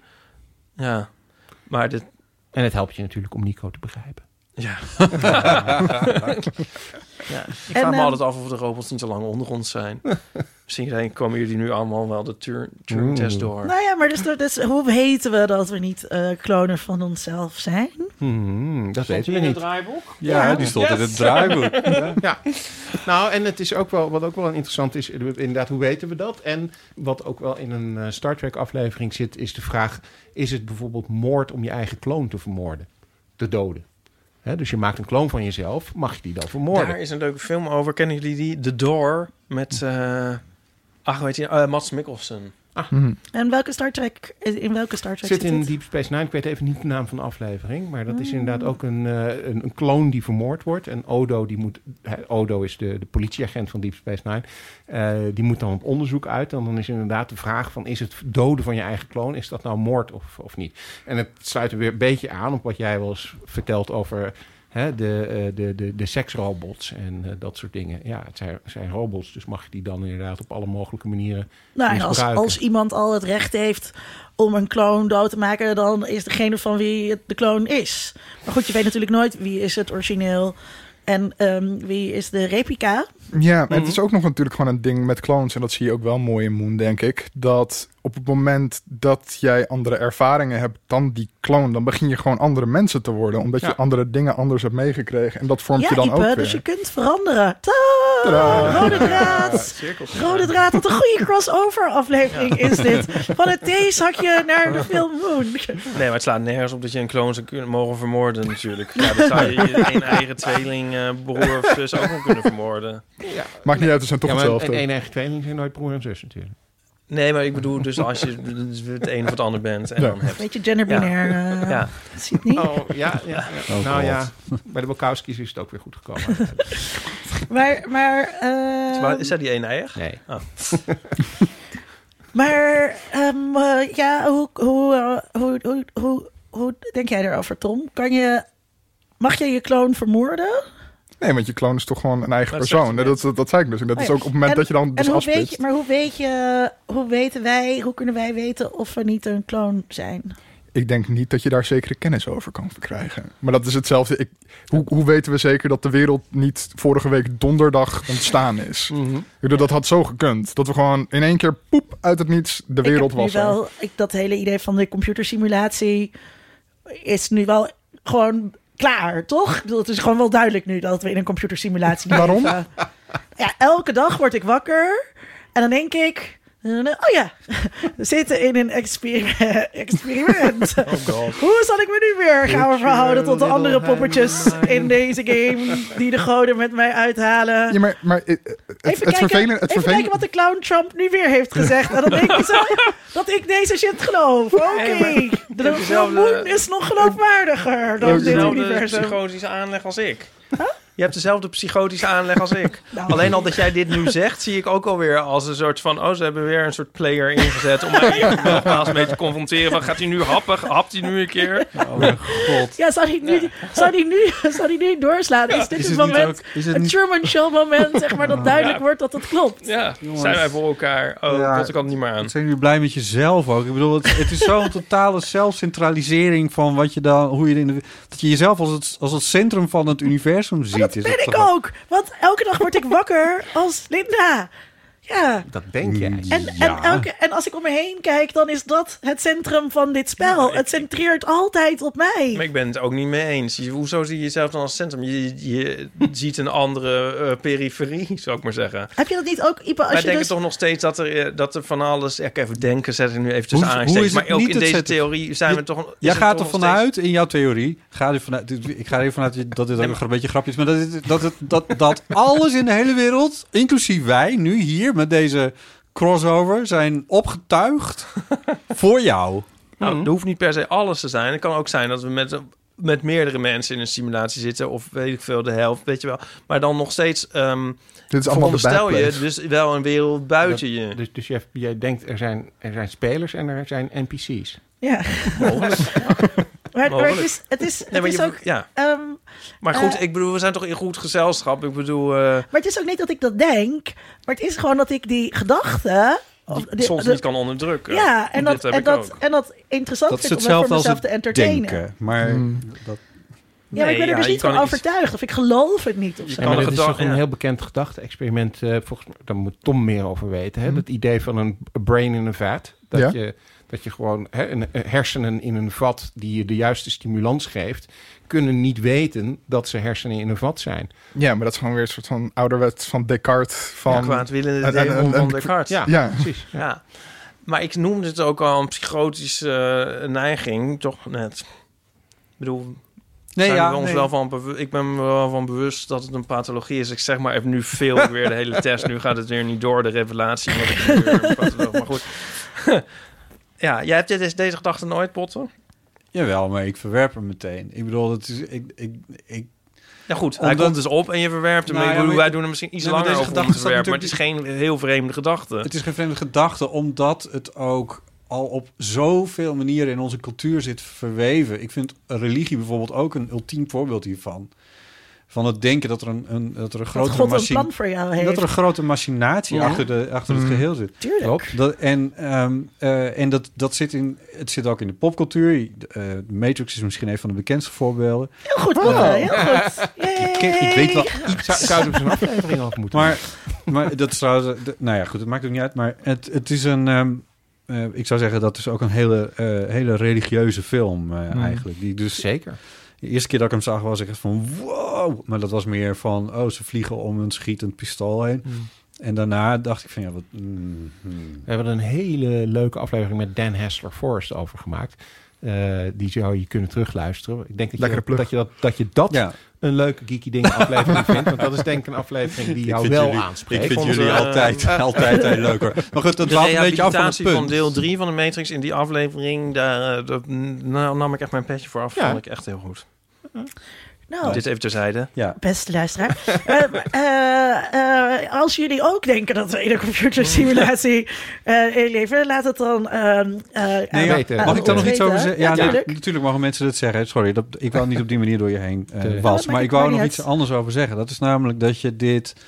ik heb mijn gedachten niet goed op orde. Maar de hele zeg maar, religie kan je ook ontkrachten met dezelfde systematiek waarmee je deze gedachten kan ontkrachten. Bijvoorbeeld, ik moet dan even denken aan, even verguisden als briljante Stephen Fry, die het dan heeft van, als er dan een god bestaat, waarom bestaan er dan vliegjes die kruipen in kindjes ogen en daarvan eten en daarvan leven? Waarom bestaat dat? Waarom heeft die god dat bedacht? Waarom zou er nu dus een grote machinatie zijn die het leven van Ype daar alles omheen heeft opgetuigd en het leven van Linda daaromheen alles heeft opgetuigd, waar anderen in lijden bijvoorbeeld. Of jijzelf. Ik bedoel... Omdat de Matrix de eerste keer dat die ontwikkeld werd perfect was, maar mensen accepteerden die perfecte wereld niet. Maar ik zou het ook anders zien. Kijk, die vliegjes die zijn er helemaal niet. Dat lezen wij over. Ja, hoezo? Er worden experimenten met ons uitgehaald. Ja, maar je kan niet beweren... weet je, die vliegjes, dat heb ik ook niet geresearched, maar je kan niet ontkennen dat er ellende in de wereld is en ook het jouw ellende is. Maar dat is... Maar die goden, die hebben dus helemaal niet het beste met ons voor. Het zijn dus ook helemaal geen goden. So what is the point? Maar dus er worden op ons experimenten uitgevoerd. Dus als wij experimenten op dieren uitvoeren, en misschien doen ze dat omdat de godmachines zelf ziektes hebben of omdat ze psychologisch inclined zijn. Wat Botte zegt van what is the point? Daar kan ik me heel erg in vinden, want dat is natuurlijk voor mij überhaupt met religie, what is the point? Want je hebt het nergens voor nodig. Nee. Je kunt het volstrekt zonder religie kun je hele leven... Ja, dat is natuurlijk een bespottelijke positie, Sydney. Nee, ik ben het allemaal met Sydney eens. Nee, maar dat is onze... als je één ding ziet in onze wereld en wat je nu voor je ogen ziet uitvouwen, is het dat mensen behoefte hebben aan een verklaringssysteem, een religie. En op dit moment zijn Ype en ik dermate seculier dat we dat dus grappig vinden om te entertainen in science fiction films. Maar de menselijke beschavingen meervoud ergens van getuigen, dan is het de behoefte van mensen aan religieuze denksystemen. Ja, en ook de redenen van de systeem... sorry. Want ik ben het er absoluut niet mee eens, want er zijn ook genoeg mensen die seculier leven en totaal niks met religie doen. Ja, het zijn en ook beschavingen dus die zonder goden het is bestaan. Het ene en het andere is evenveel bewezen. Nee, maar je ziet dus dat ook die mensen die dus niet een monotheïstische god hebben, op allerlei andere manieren naar houvast in het leven zoeken of geruststelling in het leven zoeken. Nee, dat is dus wel echt hetzelfde. Het is. Nou, dat is niet het zoeken naar. Want op het moment dat je zoekt naar houvast in je leven, dan kun je dat natuurlijk overal in vinden. Alleen religie is natuurlijk wel iets anders dan bijvoorbeeld Star Trek. Religie heeft bepaalde regels, heeft bepaalde leefregels, meestal heeft bepaalde wetmatigheden die er zijn. En je moet geloven in een hoger wezen. Terwijl op het moment dat je bevrediging vindt in het lezen van de strips van fotostrips, of zelfs van Flow. Nee, maar juist zit niet zoiets als Star Wars is zo evident pseudo of spiritueel. Ja. Dat ik dat ook echt... Dat is nog wel een van de minst... Ja, dus het beste in mijn straatje gekozen voorbeeld van waarom wat je zegt. Maar dit zijn hier volgens mij twee juist heel tegengestelde visies. Je hebt zeg maar de heel erg sceptische visie of gedachte. Waarbij je denkt van niks klopt. Die wij soms hebben. Hè? Die hebben wij niet, maar die overvalt ons soms. Van misschien klopt alles wat we weten niet. En je hebt de religieuze... houding die er juist heel vaak van uitgaat van... goh, ik heb allemaal antwoorden die weliswaar buiten mezelf liggen. Ik vind die juist ook vrij tegengesteld. Vanuit de sceptische houding kun je wel tot de religieuze komen. Maar dat is niet... vanuit het perspectief van de al dan niet gelovigen. Maar als je gaat kijken naar wat is een religie of wat is religie... wat best wel een leuke opdracht is voor studenten om te doen... wat ik studenten ook wel eens heb laten doen... je mag niet zeggen het is het christendom en de islam, maar je mag het niet definiëren met het soort voorbeelden. Dan wordt het heel erg lastig en dan kom je bij een soort samenhangend geheel en dan gaat het over wat het doet, namelijk geruststellen, houvast geven in het leven. Ja, kortom, je kan het altijd bestrijden met kennis. Dat ik het jou nou moet vertellen. Elke religie kan je bestrijden met kennis. En dat geldt ook voor... Dat is niet hoe religies werken. Religies zijn niet op feiten gebaseerd. Nou, maar dit is toch ook waar... Als we even teruggaan naar waar het allemaal begon... namelijk dat jullie denken dat... Bij de film Moon. Dat we in een soort gemachineerde wereld zitten... die opgetuigd is... en waar wij een soort poppetjes van zijn... Dat we daarover nadenken getuigt toch al van een soort van honger van kennis van... ja, maar wie zijn dat dan en wie bedienen ons dan... en hoe zit de wereld dan precies in elkaar? Maar volgens mij gaat dat uit van een... precies wat er toen al gebeurt. Gek dat ik die positie in moet nemen van enige nuance. Omdat dat volgens mij wel uitgaat van de monotheïstische... godsdiensten en hoe die ontstaan zijn. Wat jij eigenlijk beschrijft is de god van de restjes. Het idee van, we hadden eerst 60 goden... want die moesten voor ieder onderdeel van de wereld... moest iets, een verklaring komen. Dus hadden we een god van de donder... en een god van de liefde en dan weet ik veel wat allemaal. Uiteindelijk blijft er één god over... en die god die krijgt ook nog steeds minder te doen, hè? Het is volgens mij Dawkins die op een gegeven moment zegt van... ja, the religious man doesn't mind which god he's left with... as long as he's left with a god. En dat is natuurlijk inderdaad een ontwikkeling... die je in die monotheïstische religies heel erg ziet. Van ja, oorspronkelijk had God van alles te doen... en nu heeft hij nog maar heel weinig te doen. En dat komt dan vaak neer op het idee van... nou, een soort zingeving aan het leven. En vanuit die gedachte kun je zeggen van... ja, er blijft dus uiteindelijk niks meer over, want... uiteindelijk vinden we daar dan ook wel een andere invulling voor. Ja. Maar of dat voor alle religies zo geldt... en zeker of dat nu nog de religiebeleving van de meeste mensen... die iets geloven is, dat denk ik eerlijk gezegd ik denk dat voor heel veel mensen ook religie heel veel met gemeenschap te maken heeft. En dat is dus ook bijvoorbeeld wat je met... niet dat ik die twee gelijk wil stellen met mensen die in allemaal conspiracy theories geloven. Mm-hmm. Dat zijn mensen die op zoek zijn naar een bepaalde connectie met mensen, een bepaalde gemeenschap... waarin je dezelfde basale aannames hebt van over hoe de wereld werkt... en dat je daar comfortabel in kan zijn, menselijke connectie in kan voelen. Dus dat heeft veel minder te maken met of het nou allemaal klopt, ja of nee. En dat is ook niet per se de interessante vraag. Hoe de wereld ontstaan is en of er daadwerkelijk een mannetje op een wolk is... die dat in 7 dagen heeft gedaan, is voor heel veel gelovigen... helemaal geen relevante vraag.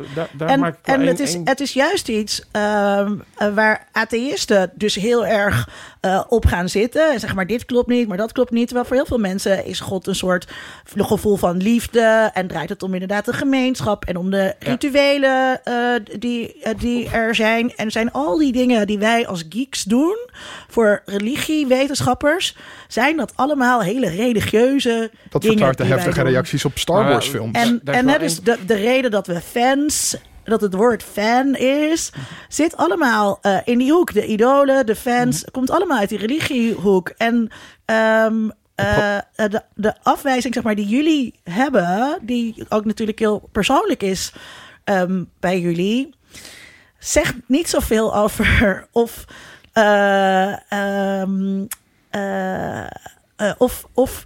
mensen niet, of Star Wars fandom niet inderdaad ook een religie is. Er is wel één belangrijke nuance, want jij zegt heel veel mensen die religieus zijn, die denken zo. Dat is feitelijk onjuist. Als je kijkt naar het bijvoorbeeld Nederland, dan zal dat voor een deel van de mensen inderdaad zo zijn. Maar als je gewoon, daar zijn gewoon onderzoeken naar gedaan naar de religiositeit op wereldniveau, hè, dan is het toch nog steeds zo dat ongeveer 98% van de mensen die christelijk zijn, maar ook in andere geloven, die zitten helemaal niet op het niveau van gewoon een gezellige gemeenschap en we hebben een soort spirituele zingeving, maar die zitten inderdaad op het letterlijke.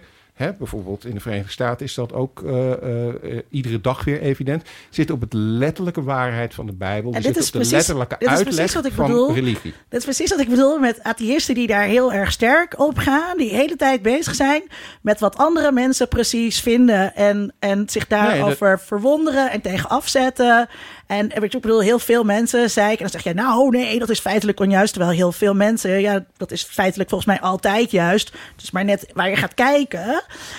Maar voor jou is het heel belangrijk, dit punt. Van die letterlijkheid. Het gaat alleen maar om dat er een enorm grote meerderheid van gelovigen is. Nogmaals, er worden heel veel onderzoeken naar gedaan. Maar laat die mensen toch? Ja, nee, voor mij mogen ze dat. Alleen het idee van religie is voor heel veel mensen maar een soort van gezellig samen zijn. Nee, maar ik bedoel dat de functie is van religie voor mensen in hun leven. En dat daarom de houvast is. Dat los van wat ze verder inhoudelijk geloven over die religie. Maar dat de functie voor mensen en waarom ze eraan vasthouden, voor mij wat denk ik minder te maken heeft met, dus inderdaad dat ze inderdaad geloven dat de wereld 6000 jaar oud is of whatever, dat zullen ze geloven. Maar dat is niet de functie die religie dagelijks inneemt in hun leven. Dat is niet wat ze ermee doen, wat ze ermee voelen. Nou ja, nogmaals, als je kijkt naar wat daar onderzoektechnisch uit naar voren komt, dan is dat toch echt voor heel, heel veel mensen wel zo. Maar dat ligt echt aan ook wat je voor onderzoek gaat kijken. Dus ik kan hier van alles tegenover zetten, omdat ik in de hoek zit van popularisering van religie, waarin allerlei religieonderzoekers juist heel erg aan het kijken zijn naar hoe vind je het religieuze in seculiere praktijken of in gepopulariseerde gedeelde rituelen zoals de Passion bijvoorbeeld, wat wordt uitgevoerd.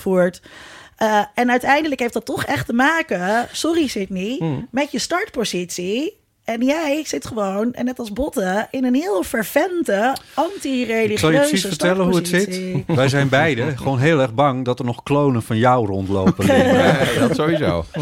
Die het woord, die de gospel verder, willen verspreiden. Maar goed, ik ben ook de gespreksleider van dit video. That went well.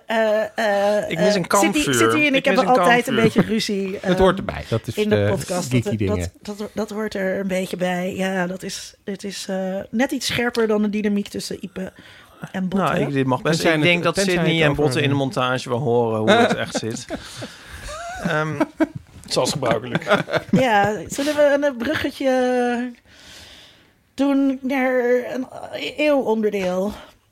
Wisten jullie trouwens dat de film geregisseerd is door de zoon van David Bowie? Ja, klopt. En wat is geregisseerd? Deze film? Moon, ja. Hij heeft daarna een andere film gemaakt voor Netflix. Die heet Mute.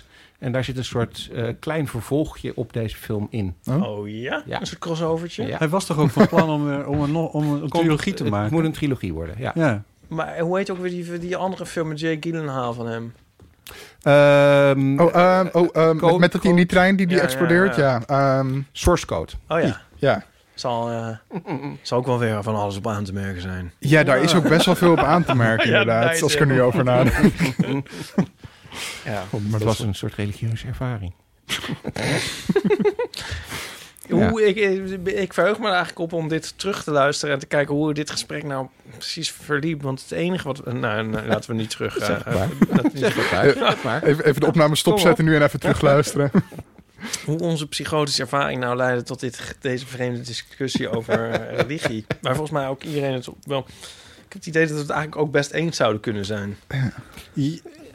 Ja, tot een zekere hoogte. Oh, Linda loopt nu het pand uit. Dag Linda. Ja, ze heeft zich gerealiseerd dat ze ongelijk had. Dus ja, dus even water halen en misschien wat water wegbrengen. Het ging erover hoe weet je zeker dat je bent wie je denkt dat je bent. Dat weet je niet zeker. Mag ik nog één keer nu eens Linda niet mijn punt maken dat ik volgens mij Thom weet, want die heeft er ook voor gestudeerd. Ja. Dat is toch zo'n sceptische houding, zeg maar. Dat is toch iets heel anders dan een religieuze houding. Ja, ik denk dat zo'n sceptische houding zoals jullie die hebben met dat je een beetje kan spelen in je hoofd met van wat nou als dit een simulatie of zo. Dat is gewoon. Het deed me ergens een soort van denken aan het absurde. Dat je best wel weet dat er geen betekenis in de wereld is. Maar dat je zoiets van, maar wat als? Of zo, dat je daarmee een beetje... Ja, ik vind dat... Ik zie niet hoe dat een religieuze... Nee, volgens mij is dat ook niet religieus. Want dat is een beetje... Ik denk niet dat dat het punt was dat Linda maakte per se, toch? Nee, ik geloof dat... Ik was degene die het woordje religie erin gooide. Dat hoorden jullie in de montage. Ja. Maar ja, wat ik wel eens vaak zeg, is er is ook een zekere vorm van spiritualiteit voor atheïsten natuurlijk. En dat is gewoon dat je het leuk vindt om de X-Files te kijken, ondanks dat je weet dat die aliens niet bestaan, maar dat je het leuk vindt om in die mythologie mee te gaan, dat ze wel zouden kunnen bestaan. Ik vind dan wel dat bijvoorbeeld dat idee dat we allemaal in een simulatie zouden leven en dat mensen daar zo met dwepen van dat zal wel zo zijn. Dat voelt toch ook een beetje als een soort van, ook weer iets naar de religie voor atheïsten, maar dan heel erg onzinnig en leeg. Dus dat Elon Musk daar zo mee loopt te dwepen en zo de hele tijd. Ja, dan leven we in een simulatie en wat Elon Musk verandert er dan? Dat is ook irritant. Ik snap wat je bedoelt. Ja, dat ben ik wel met je eens. Maar nogmaals, ik zie het zelf ook meer als psychose. Ja, dus dat idee dat we dan in een soort ancestor simulation zouden zitten of zo. Volgens mij is dat idee dat mensen in de toekomst dan om redenen allemaal simulaties zouden laten lopen van hoe samenlevingen er vroeger uitgezien zouden hebben. En dit zou dan zo'n simulatie zijn. Maar dat is waarschijnlijker dan dat we in de echte wereld wonen, want de kans dat die simulaties gaan bestaan is zoiets en...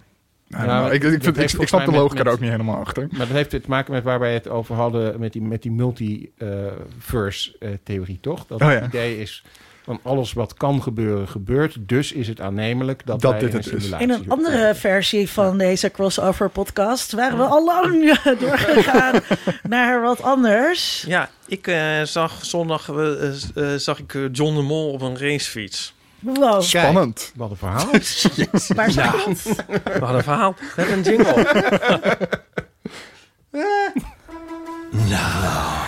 Wat een verhaal. Komt deze rubriek weer terug? Ja, dat zou leuk zijn. Dat was nog eens een leuke rubriek. Ik ben niet met een spionnenverhaal.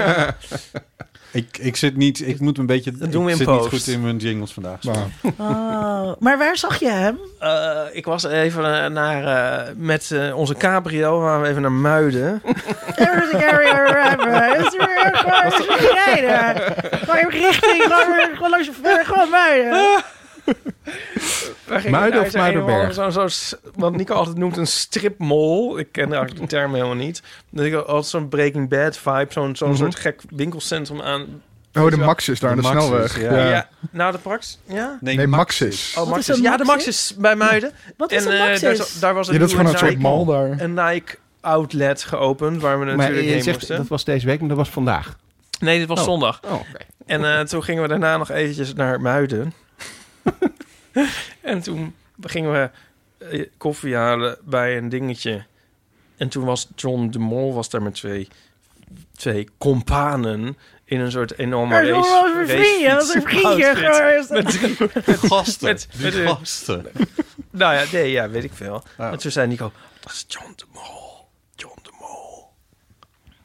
Heb je wel eens gehad dat mensen jou zagen en dat ze zeiden, dat is Ype Driessen? Ja, vast wel. Ik werd dit weekend herkend op straat. Niet? Oh ja. Echt? Shout-out naar Jente. Die sprak mij aan. Hé, ben je weer Botte Jellema van de Eeuw van Amateur? Ja. Shout-out naar wie? Jente, zo heet ze. En zij herkende je zonder je stem? Ze herkende me zonder mijn stem. En volgens mij had ik zonnebril op? Nou, dat weet ik niet. Mijn koptelefoon had ik op. En ik weet niet, liep door de binnenstad. Ja. Oh, wat goed. Ja. Ik heb wel eens dat mensen me dus herkennen van mijn stem. Snap ik. En dat ik dan ergens zit. En dan mensen dan zeggen... Hey, ik herken je stem uit een podcast. Dat gebeurt wel... Guardian, inderdaad. Uit The Guardian, ja. Jouw stem in het opinieklimaat. Ja. Zo herkenbaar. Het heeft zich nog een generatie dingetje voor. Want... Toen later zat ik met zo tegen Nico van God... dat die man, dat die dan zo fietst daar in Muiden... en wordt hij dan niet ontvoerd? Zei ik. En toen zei Nico zo van... Oh, dat is echt zo 90's. Dat is niet meer ontvoeringen. Huh? Dat is niet meer ontvoeringen. Dat gebeurt hier wel. Liam Neeson, backs to differ. Oh, ja, ja. Nee, dacht ik, ja, hij heeft wel gelijk, ja. Ik weet niet of hij 90's zei, maar ik bedoel, dat is toch echt... Ik bedoel, wat is nou de laatste goede ontvoering? Dat is toch echt... Het ja.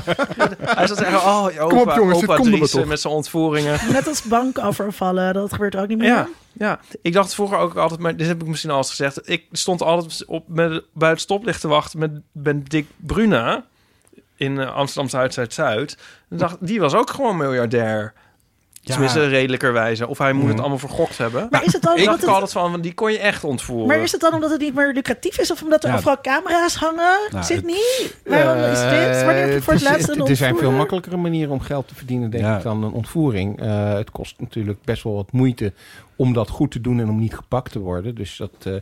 er zijn overigens wel landen... Hebben ja, mijn vader woonde in Venezuela. En de reden waarom hij niet meer in Venezuela woont... is precies dit. Precies.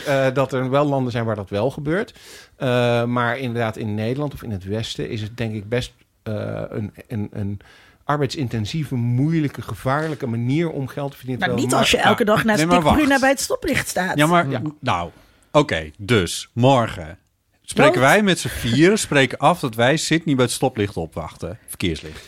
Ja, maar daar begint het al. Hè? Dan begint het al. Ja. Want we hebben het in de podcast verteld, dat is niet handig. Maar, dan verdenken ze ons juist niet.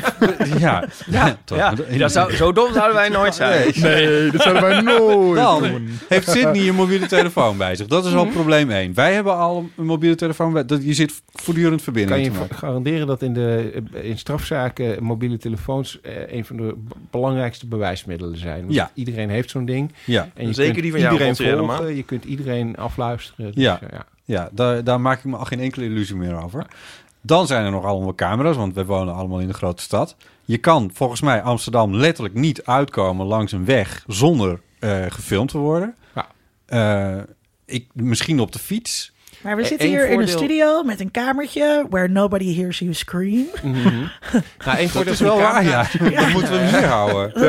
Volgens mij weet bijna niemand dat we hier zitten. Normaal gesproken nemen jullie bij jou thuis Bart weet op. Het. En die komt hier morgenochtend ook weer. Ja, ja. Dat zetten we Bart ook vast. Is goed. Ja, die nemen we ook mee. Die nemen we ook mee. Ja, dus of die stoppen we erbij in dat kamertje. Ik denk één voordeel van nu iemand ontvoeren... is dat mensen minder snel gemist... worden, omdat mensen niet naar hun werk gaan en dat soort dingen. Dus dat kan best een paar dagen overheen gaan. Ja, lockdown is een goede tijd voor ontvoeringen. Misschien zijn er al wel heel veel mensen ontvoerd en weten we dat helemaal niet. Of door de aliens. Daarnaast... misschien zit jij dus al in dat kamertje, maar ben je nu een kloon? Ja, dat sowieso. Maar daarnaast de camerabeelden, dat is ook nog wel een ding... die moet je wel op tijd opvragen. Want heel veel beelden worden ook weer overschreven en gaan weg. Dus als er iemand zeg maar ontvoerd zou worden en je weet dat... eigenlijk een paar dagen of een week of zo... min of meer stil te houden... omdat er niemand echt zich zorgen maakt... dan zou je nog wel eens... de camerabeelden misschien wel weg kunnen Dan kunnen we de stad uitkrijgen. Maar waar kunnen we dan naartoe? Want snelwegen hangen ook vol. Friesland. Nee, dat dorp van jou, ik wou net zeggen. Dat is niet zo moeilijk. Ja, maar, of naar een olkebolleke, Valkenburg aan de Gulp. Ja, maar oké, goed. Dus dat hebben we dan allemaal geregeld. Dus dat is dan, op een magische manier is dat gelukt. Dan... bellen wij met Gerard Spong. En we zeggen... €100. €100? 100 miljoen euro. Je bent het helemaal aan het doodchecken weer. Nee, maar ik bedoel eventjes, zeg maar, hoe ingewikkeld het zou zijn. Nou, wel, maar goed, eigenlijk het hele punt was al gemaakt door Nico. Van het is gewoon over. Het is gewoon, ja. Maar ik vond het wel... Maar waarom is dat dan allemaal in Venezuela niet? Heeft dat met schaal te maken? Ja, denk ik. Ten eerste veel meer mensen in dat soort landen. En dus ook minder zichtbaar als iemand verdwijnt meteen, denk ik. Dus, volgens mij is mijn vader was hartstikke zichtbaar in Venezuela. Een hele lange witte man. Ja, oké. Maar die worden gewoon op klaarlichte dag in een auto gepropt. Ja, maar dat... minder zichtbaar in die zin denk ik dat... wat ik ermee bedoel is dat het volgens mij minder... maar goed, dit is mijn inschatting. Als dat gebeurt op straat in sommige landen... Als dat hier op straat zou gebeuren... dan zijn er onmiddellijk mensen die het gaan filmen... die gaan bellen, die de politie... Iedereen denkt toch hier... Ik denk toch juist die eerste... Hier denkt iedereen, het is een tv-programma.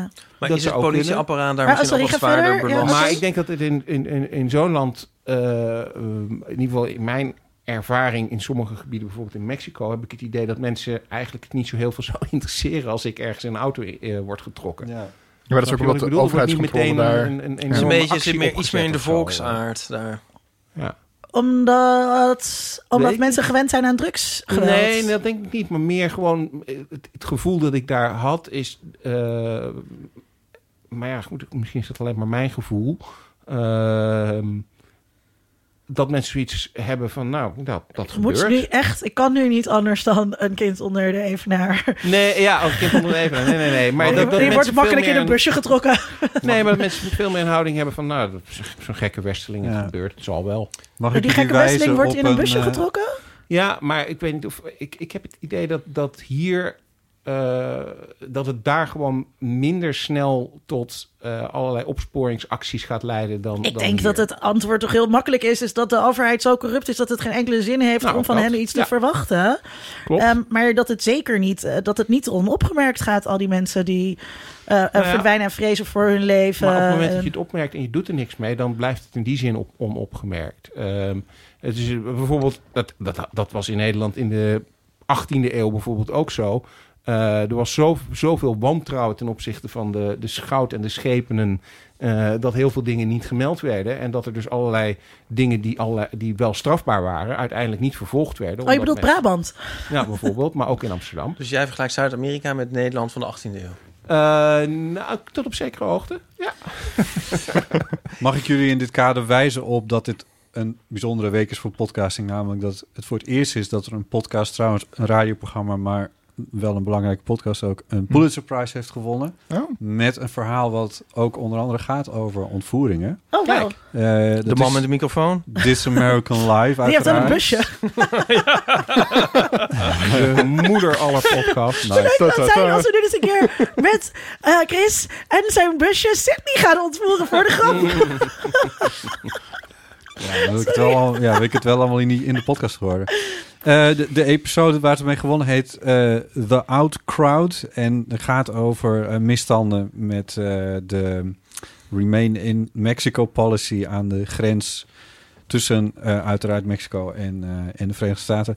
Is een fantastische aflevering. Ik heb hem nu weer even opnieuw... Ze hebben hem opnieuw ingezet. Dus als je naar de podcast van This American Life gaat, dan kun je hem vinden ergens. Aflevering 704 zie ik hier staan. Dus dan kun je hem ook nog horen met een update van hoe het nu is. Ik ga dat luisteren. De vriend van Arthur Japin heeft ook een Pulitzer Prize gevonden. Klopt. Ja. Oh. Ja.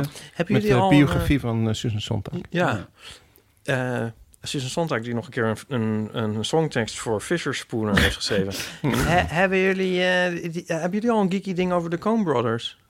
Nee, stond op het lijstje, maar niet op het nieuwe lijstje. Dus kunnen we er de Big Lebowski had ik op een nieuw lijstje gezet. Dat is ook een... Want die hebben ontvoering is een soort thema. Ja, is wel leuk om dat te doen. Ja. We moeten door, jongens. Ik heb wel een primeur. Mag ik een primeur zeggen? Nee, we hebben geen tijd voor primeur. Primeur... Belangrijk iets voor podcastland. Ja. Heb je een soort... Sorry. Dus meer als je hem hebt uitgesproken. Ja. Geeky Dingen heeft vanaf nu een website. Echt? Ja, en een Patreon. Jammer, ik wist Botte. Zo dat Botte dat ging doen. Maar, Jezus, het is 2020. Jongens, wat leuk. Een website. Van een http:// van links onder naar rechts boven. Schrijfschrift van links onder naar rechts boven. www. geekydingen.nl/tilde Een team van mijn klonen heeft heel hard daaraan gewerkt. En nu kunnen dus ook mensen die ons niet al kennen, kunnen dus op de website heel goed bijvoorbeeld terugvinden wanneer Ype allemaal bij ons de gast is geweest. En dan kan je dus heel makkelijk... Show notes? In de show notes kan je makkelijk terugzoeken wanneer Ype er was, bijvoorbeeld. Ja. Ja. Nou, wat geweldig. Of Sonny Kempkes. Ja, bijvoorbeeld. Die was nog iets vaker geweest dan jij. Ik weet dat je dat niet leuk vindt. Nee, dat vind ik wel leuk. Oh. Ik luister graag naar Sonny en zijn... Ja, leuk hoor. Deze stem. Je hoeft er niet zo lullig over te doen. En Bart Westerlaken. Wat? Ja, en wie al niet? Ja, Botte niet. Maar Botte nu ook. Ja. Ik zal voor Botte ook een tag aanmaken. Nice. Nee, maar wat tof, mensen. In a world. We moeten door, mensen. World. In a world. Een terug vooruit cultuurtipblik. Linda. Oh, moet ik beginnen? Nou, nee, jij hebt dus een titel bedacht. Je hebt het kort al even uitgelegd aan de kop van het programma. Ik heb mijn terug vooruit kijkblik. Terug vooruit cultuurtipblik. Sorry, ja. Heb ik natuurlijk goed voorbereid. Ik heb gekeken naar de serie Hollywood. Nu te zien op Netflix. En media houden heel erg van media. Daar maken wij ook een podcast over. Media. Ja. Dat vind ik wel heel erg crossover. Ja. En hier zijn ze. Ja. Nu trekt Ype zijn klonenpak uit. Is het eigenlijk Alexander? Maar dus het is natuurlijk een geliefd onderwerp voor een serie. Het is heel erg met een gelikt design. Het ziet er allemaal heel prachtig uit. Ze hebben ontzettend veel geld daar gestoken. En het herschrijft eigenlijk de geschiedenis van Hollywood na de Tweede Wereldoorlog. Een periode waarin seksisme, racisme, homo-haat welig tiert.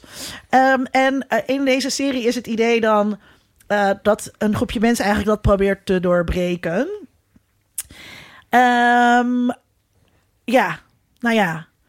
Dat is. Allemaal kijken dus.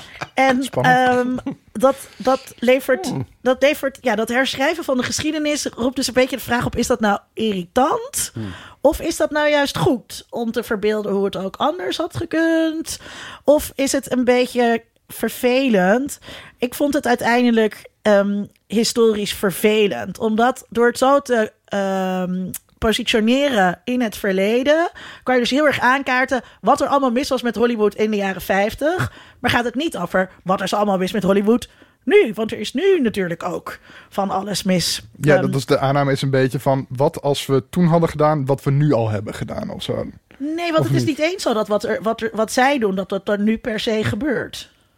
Ja, maar ik bedoel dat ze dat zo verbeelden. Ja. Van, daar zijn we nu zo goed mee bezig, maar wat als we dat eerder hadden gedaan? Ja, maar ik weet dus niet of we het nu eigenlijk zo goed doen als... Nee, dat bedoel ik ook precies. Niet. Je bent bang dat mensen nu... Dat er een soort van idee uit opstijgt van nou, dat was toen, hoor.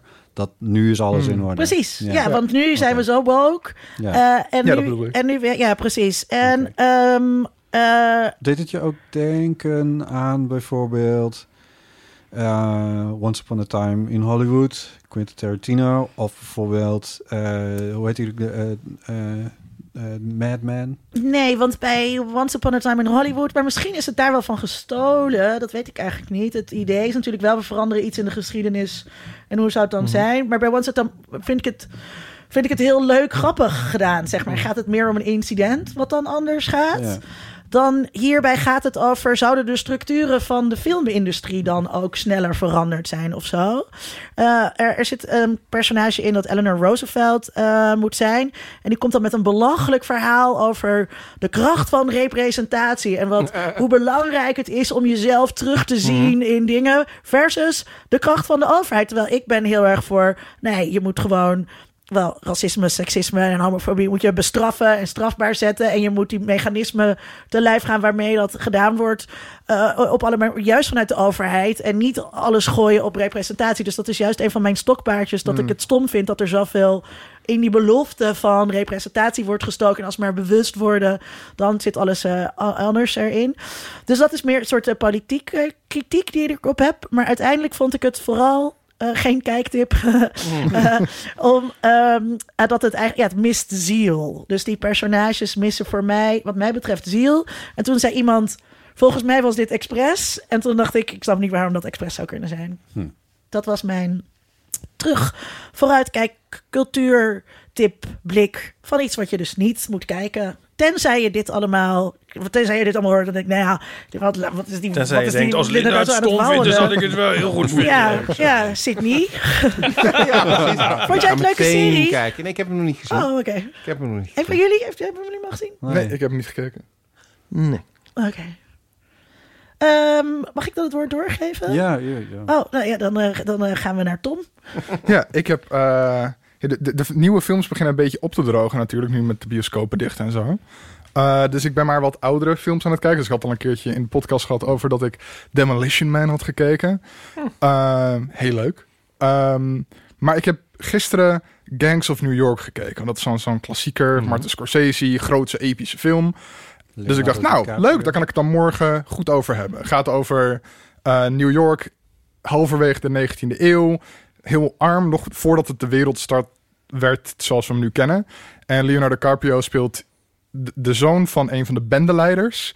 En zijn vader is gedood en hij wil wraak. God, dus daar draait zijn hele leven om. Heb ik die film gezien? Ik denk van, die moet ik nog eens zien. Maar nu je dat zegt, denk ik, die heb ik gezien. Oh, sorry, en dan door. Daniel Day-Lewis is die man die zijn vader vermoord heeft. En dat is nu een grote big shot overal. En hij treedt bij hem in dienst en wordt dan eigenlijk heel erg close met hem. Dus dat is een beetje het conflict. En... Het is eigenlijk gewoon een hele interessante setup, hele interessante setting ook. Gewoon dat historische New York, prachtig nagemaakt. Maar het is echt een rete, saaie, ellenlange film waarbij... dat zou je echt niet verwachten van Scorsese. Nee, waarbij Scorsese dus inderdaad echt gewoon ook alles wil laten zien van dat New York. Elk kleine detailtje. Hij wil dan ook ergens in de achtergrond iemand hebben die tapdance. Want dat is een soort mix tussen Ierse en Afro-Amerikaanse cultuur. En daar is dan tapdance uitgekomen. Dat komt uit New York. Kijk wat vet deze smeltcruise. En dat stapelt zich op en dat stapelt zich op. En dat haalt gewoon die vaart uit die hele film. En uiteindelijk is het verhaal ook flinterdun. Dus ook eigenlijk helemaal geen tip. Maar het was leuk, cinema. Was het cinema? Wat leuk. Echte kino. Ja. Geeky Dingen voor leuke tips. Gaan kijken. Kom naar Geeky Dingen voor de leuke tips. Ja, sorry. Wat heb jij een terugkijk vooruit cultuur, tip, blik? Maar wel iets wat je leuk vond. Dus ik ging Davis. Even na wat ik nou in de afgelopen tijd had gezien, wat me echt is bijgebleven.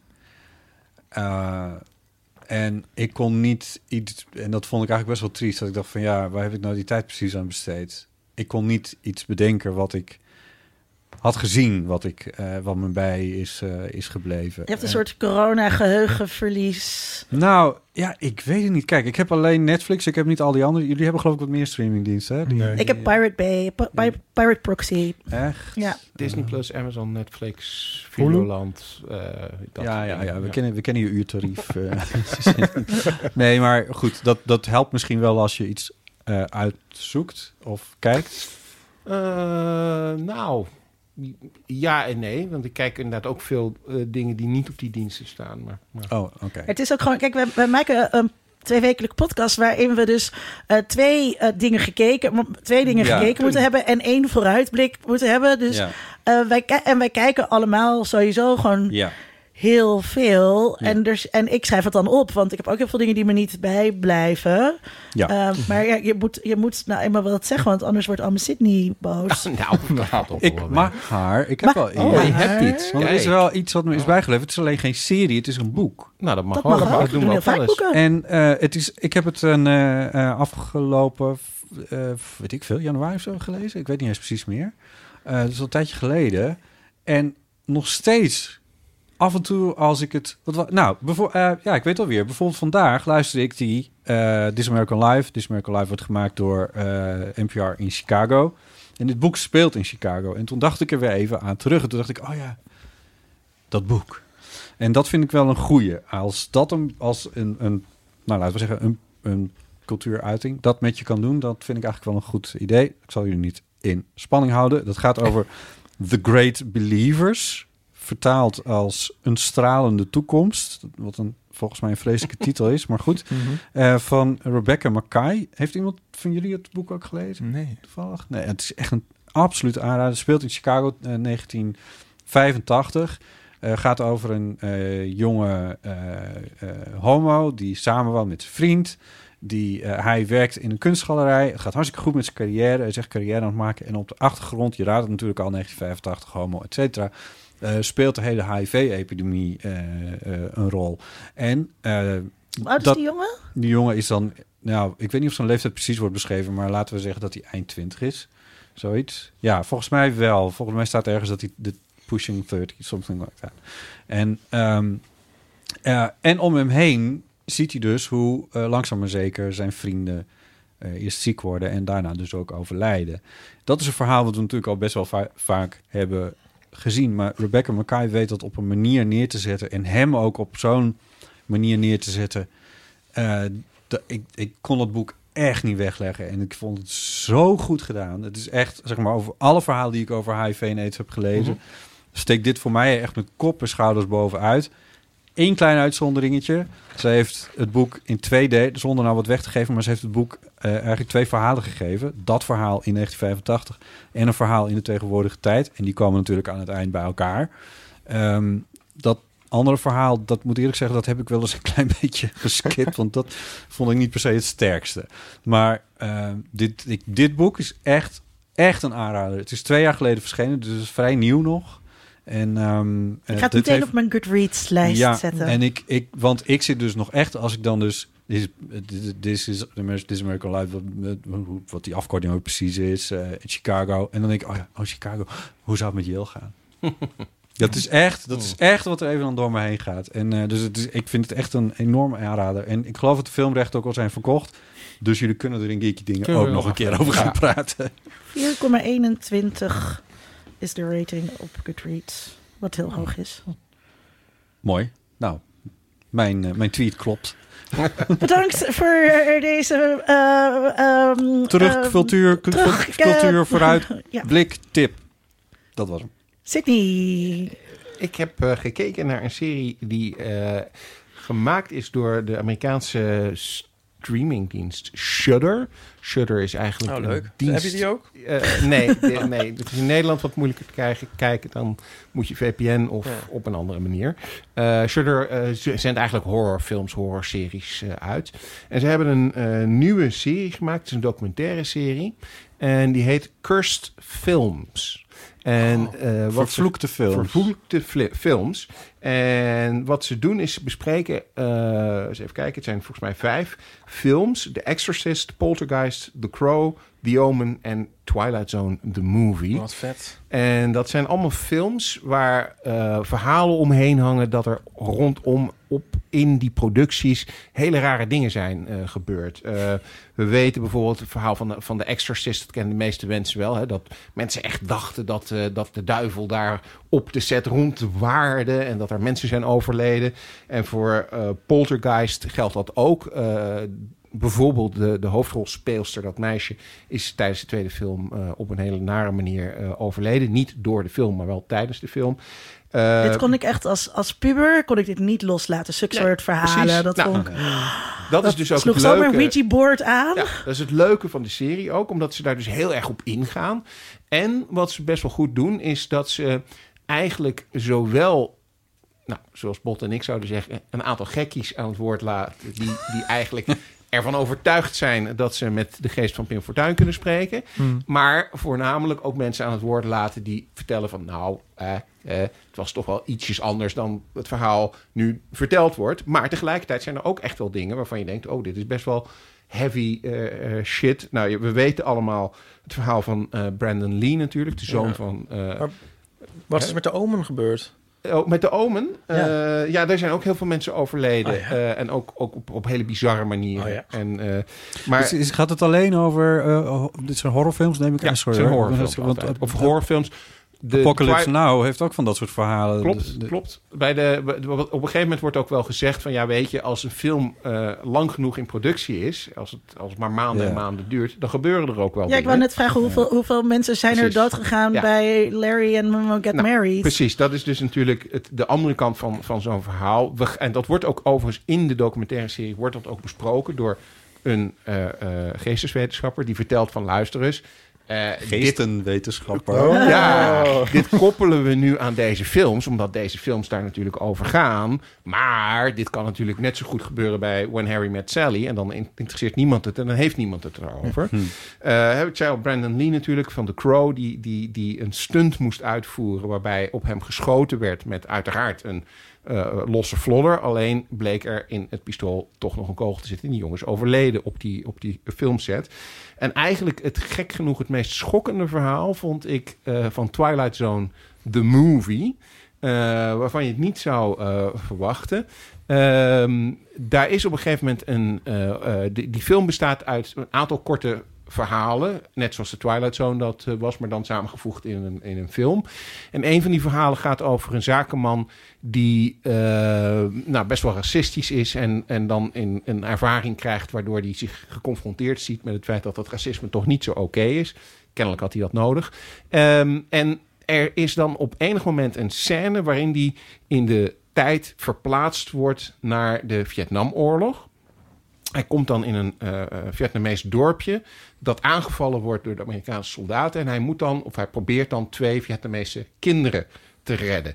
Nou, dat dorpje is gebouwd in afgelegen gebied. Wel binnen de TMZ natuurlijk, maar in ieder geval in een afgelegen gebied gebouwd. En de acteur die heeft ook daadwerkelijk 2, in dit geval waren het Chinese kinderen, maar goed... Chinese-Amerikaanse kinderen. Ah, die lijken toch allemaal op elkaar. Precies, ja, dat vinden ze allemaal hetzelfde. Heeft hij onder zijn arm genomen. Is daarmee door het water gaan rennen. Want dat werd allemaal gefilmd. En tegelijkertijd, terwijl dat gefilmd werd... ontploften al die huizen en zo. Er waren allemaal special effects gemaakt. En er kwam een helikopter overvliegen. Want dat was voor de shot heel belangrijk. Nou, wat je dan tijdens die documentaire te zien krijgt... is dat de regisseur van dat segment... een heleboel shortcuts heeft genomen en gezegd heeft van nee, doe die explosie nog maar iets dichterbij, want dan ziet het er wat spectaculairder uit. En ja, die kinderen die zijn wel 6 en 7, dus die mogen eigenlijk natuurlijk nu niet aan het werk zijn, 's avonds laat. Maar vertel het maar niet als er iemand komt van de inspectie. In China denken ze daar ook heel anders over. En die helikopter die kan ook wel wat dichterbij, want het ziet er allemaal spannender uit. En dan is er dus, die scène wordt dus opgenomen en daar zijn dus beelden van. En dat is eigenlijk het meest schokkende, want je krijgt het gewoon te zien. Die ouders van die kinderen, die staan dus te kijken naar wat er dus gespeeld wordt. Die helikopter komt overvliegen, de explosie gaat af. En die helikopter stort neer bovenop die kinderen en die acteur. Nee. Het is echt vreselijk om te zien.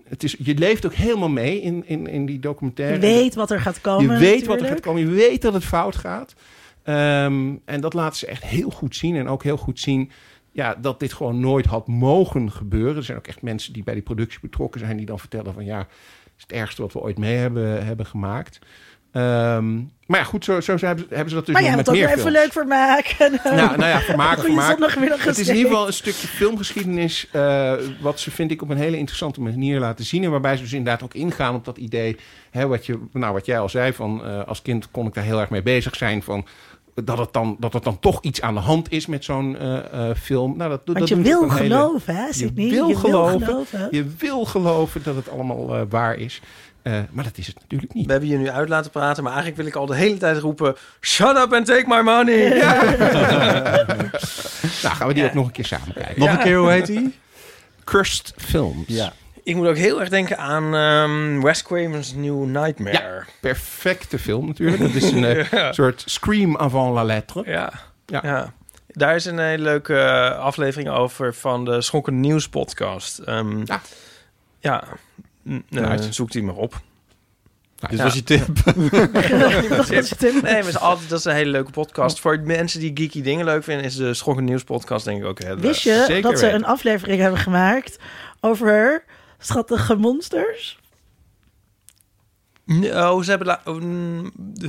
je bedoelt de Critters versus de Gremlins aflevering. Yeah. Ja, leuk, ja, leuke aflevering. Ja, hadden wij het nog nooit over gehad. Nee. Ja, vond ik ook een hele leuke. De Valken versus de Mist vond ik ook een ontzettend leuke aflevering. Maar dat is niet mijn tip. Nee, ik heb eigenlijk twee tips. Nou, mag. Ja, mag dat? Nee. Ja, ik heb eigenlijk een vraag aan Linda. Nou, kom maar door. Heb jij Why Him gezien? De film Why Him? Nee. Oh, vertel. Ja, we hebben een nieuw ding, Nico en ik, dat we op vrijdagavond blowen en dan een recente Amerikaanse comedy gaan zien, waarvan we denken dat die niet zo goed is, zoals Anger Management en Zoolander 2. En bij elke volgende film die daarin zie, denk ik van, maar dit is ik echt moet hem even opzoeken dan, want dan is de kans groot dat ik het wel gezien heb. Maar... Het is met... James Franco en Bryan Cranston. Oh ja, die heb ik gezien. Die is leuk. Wat? Ja, die is superleuk. Superleuk. Dat is echt de meest abjecte, echt verwerpelijke film die ik ooit in mijn leven heb gezien. Zeg maar Leni Riefenstahl is er niks bij. Dat is echt een verwerpelijke film. Kom omdat je bloot had. Ik moest eraan denken. Ik moest de hele tijd aan jou denken, Linda. Want een heel centraal plot-element in deze film is een Japans toilet. Dus je moet je echt een keer kijken. Mijn hart gaat sneller kloppen. Maar als ik films kijk, heb ik een probleem dat ik dan denk van, ik weet niet waar mijn loyaliteit moet liggen in de film en wat de moraal wordt van deze film. En of ik nou moet rooten voor die of voor die, weet je wel. En dan denk ik van, ben ik nou een slecht mens? Dat ik het niet begrijp. Ik kijk heel graag meuk. Ja? en slechte films als ik heel erg brak ben. En dan gaan we met mijn beste vriendinnetje dat kijken. En de lol, zeg maar, zit in dan dus heel veel commentaar geven. En voorspellen wat er gaat gebeuren. Want er zitten altijd dezelfde... weet je, dat je weet al, de moeder is dood. Nu komt de foto van de moeder op het nachtkastje. En dan komt de vader naast haar zitten. En weet je, dat zit. Dus al die films zijn heel. Dat is de lol. Dus het is niet. Nee. Dat bedoel ik niet. Maar meer, ik heb het ook wel eens bij Star Trek afleveringen. En dan zie je, is er een soort sociaal experiment. Weet je wel, in sci-fi. Mm-hmm. En dan denk ik van, maar ik weet niet of het nou de bedoeling is dat we allemaal hopen dat. Picard zegt, blaas die planeet maar op. Of dat hij zegt van, oh ja, nee, we gaan het voortaan helemaal anders doen. Of voor de intentie van de auteur moet je bij Sydney zijn. Nee, helemaal niet. Nou, dit zeg ik ook. Ik zeg het nu in jouw richting, omdat ik net jou aansprak op het Japanse toilet. Maar dus soms denk ik van, ben ik nou zo warped dat ik dat dan niet zie? Of ligt het dan aan de film? Maar bij Why Him dacht ik van, nou, maar nu is het toch werk. Dit is toch echt te gek. Want je moet dus de hele tijd blijkbaar rooten voor James Franco. En dat is gewoon echt een erger monster. Heb je nog nooit in een film gezien. En dan heb je Bryan Cranston, wat gewoon een hele deugdzame, degelijke man is. En die moet dus blijkbaar in die film een soort traject afleggen. En een verandering doormaken. En een soort het licht zien. En terwijl hij al die tijd het gewoon bij het rechte eind heeft. En je hebt nog nooit zoiets gezien. Ik kan niet wachten tot ik weer brak ben en deze film kan gaan kijken. En ik denk dan de hele tijd, als we zo'n film kijken van, nou, dit is echt het gekste wat ik ooit heb gezien. En dan denk ik van, dat is de wiet. En dan denk ik er de volgende dag over na. En dan denk ik van, nee, maar dit was gewoon... Dit is zo crazy wat ik nu heb gezien. Maar goed, dus dat was Why Him. Maar dat telde eigenlijk niet, want het was meer een vraag aan jou of je die wel gezien had. Mijn terugkijk en vooruit verheug film is, handen aan de knoppen, Pet Shop Boys natuurlijk. De speelfilm van de Pet Shop Boys. De Pet Shop Boys. Want... Wat is gepijnigde gezicht. En dit vind ik ook nog wel een aflevering van Geeky Dingen. Bandfilms, zoals de Spice Girls film en de Beatles film. Oh, super vette film. Ja, en die zijn natuurlijk allemaal kut. Zo ook de film van de Pet Shop Boys. Hun eerste mislukking... hun tweede mislukking was Disco 2 in 1994. Hun eerste mislukking was hun speelfilm. De Pet Shop Boys wilden eigenlijk op tournee. In 87, aan het eind van hun Imperial Phase, ze hadden 4 nummer 1 hits op een moment op hun naam. Maar ze hadden allemaal plannen voor een theatrale tour, maar die waren te duur. Toen dachten ze, we maken een film en die laten we rouleren in bioscopen. En dat is makkelijker. En die film hebben ze gemaakt, een soort in de avonduurtjes. En dat is een vreselijke film. Die heb ik... ergens in 1990 op VHS gekocht. En destijds wel vaak gekeken. En eigenlijk altijd met een soort teleurstelling en ergernis. En de laatste keer dat ik hem heb gezien is in 1994, denk ik, geweest. En het ding is alleen maar tot nu toe op VHS verkrijgbaar geweest. Maar in juni verschijnt dan de Blu-ray met je 4K-restauratie. Kijk. En heel veel toeters en bellen en een boek erbij en interviews en de hele meuk. En de 4K-gerestaureerde trailer is al te zien kost op YouTube. $1 miljoen.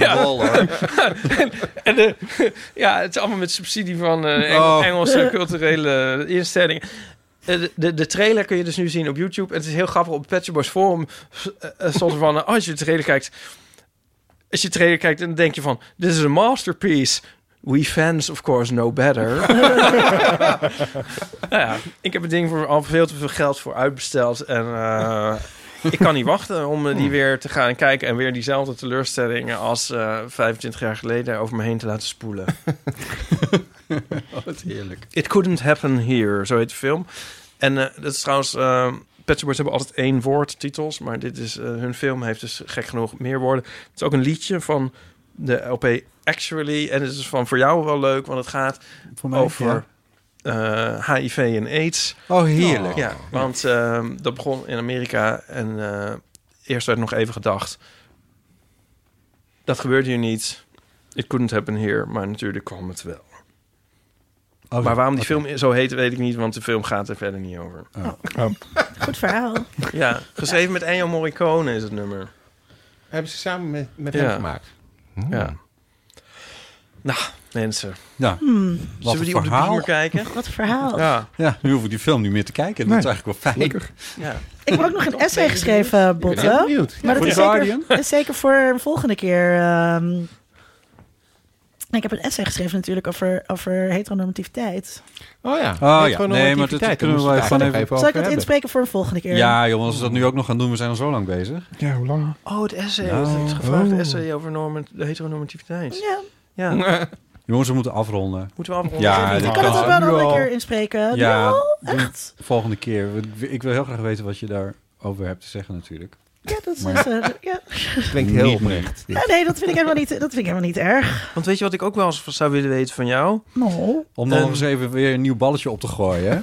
Waarom is... maar daar kan je dan misschien een essay over schrijven. Daar kunnen we dan een andere keer op terugkomen. Waarom is moord en doodslag... veel meer een... moet je bij hem zijn, hè? Onderwerp van vermaak. Dat vinden we heel gewoon. Dan seksueel geweld. Nou, ik ben net Dostojevski Misdaad en Straf aan het lezen. Ja. Zeg maar de voorloper van het moderne crime genre. Dat kan ik wel eens over nadenken. Waarom dat is. Het lijkt me... dat het verder van ons dagelijks leven afstaat dan seks van ons dagelijks leven afstaat? Misschien jouw dagelijks leven van Botte Jellema. Sorry, wat een Ype-grap. Nou, ik heb iets minder mensen vermoord dan... Ja. Omdat je over moord en doodslag kan je hele spannende verhalen vertellen over allerlei psychologische achtergronden die daarbij zitten. Terwijl verkrachting en seksueel geweld volgens mij als iets veel meer oers gezien wordt. Dat zou mijn eerste inclination zijn. Dus ik denk dat mensen de psychologie van... geweld en dus moord en doodslag interessanter vinden dan de psychologie van seksueel geweld. Ook seksueel geweld vinden we ook veel gruwelijker, volgens mij, dan gewoon geweld. Ik vind het prima om iemand helemaal tot pulp geslagen te zien worden in een film. Doet me niks.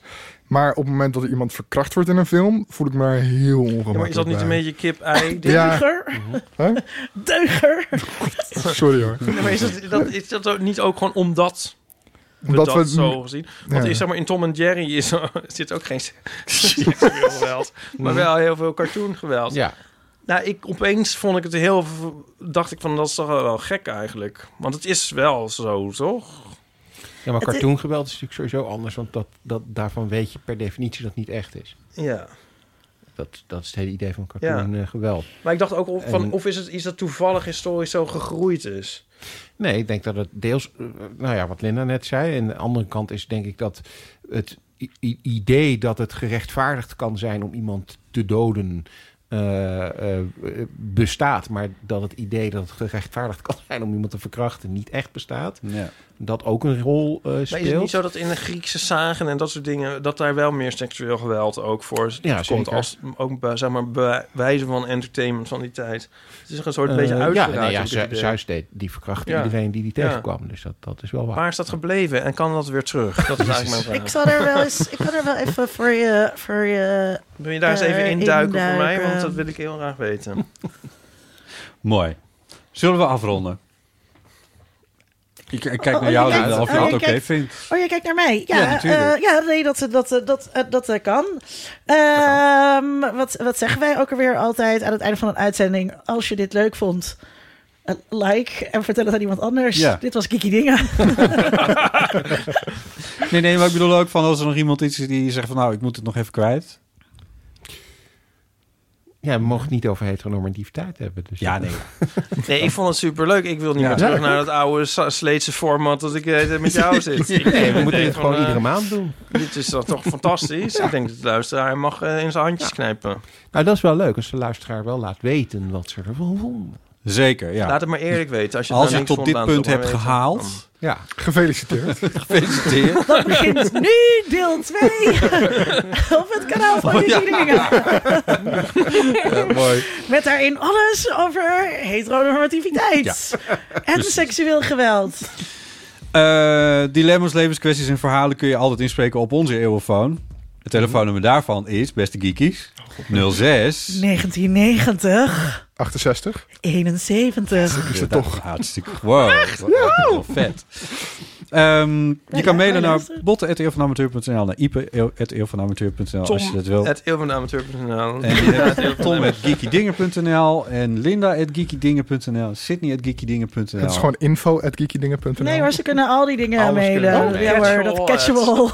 Super. Zelfs naar onze Instagram tegenwoordig. Instagram hebben wij ook. Heb je een Instagram? Ja, Geekydingen is net niet. Maar één foto, maar tot nu toe. Maar dat is een kwestie van tijd. En wij hebben ook een Instagram, die heet Eeuw van de Amateur. Onze website heet ook eeuwvandeamateur.nl. Wij zeggen ook altijd, vond je deze aflevering leuk? Deel hem dan met vrienden, familie of collega's. Dit was de eeuw van... Wat had je als titel ook weer? Nou, de amateur van de geekseling. Wat was het nou? Ik had op Instagram de eeuwige dingen van de geeky amateurs. Nice, mooi. Ik wil in ieder geval Thom Aalmoes hartelijk dank. Graag gedaan. Linda Duits, hartelijk dank. Graag gedaan. Ype Driessen, hartelijk dank. Wij willen graag onze gasten... Botte Jellema. Sydney Smeets, hartelijk dank. Oh, sorry, ik ga voor Sydney. Ik was nog niet af. Sorry. Ja, nee, en uiteraard wat Linda net wilde zeggen. Jij mag het ook wel zeggen hoor. Ja. Oh. Ype Driessen, heel erg bedankt dat je wederom de gast wilde zijn. Gast mocht zijn in Geeky Dingen. En Botte, mijn geeky bedankt dat je hier de eerste keer wilde zijn. Ik vond het heel leuk. Kom je nog een keer terug? Misschien. Ontmaagding is wel heel heteronormatief. Ja, misschien wel, ja. Dat is wel heel erg.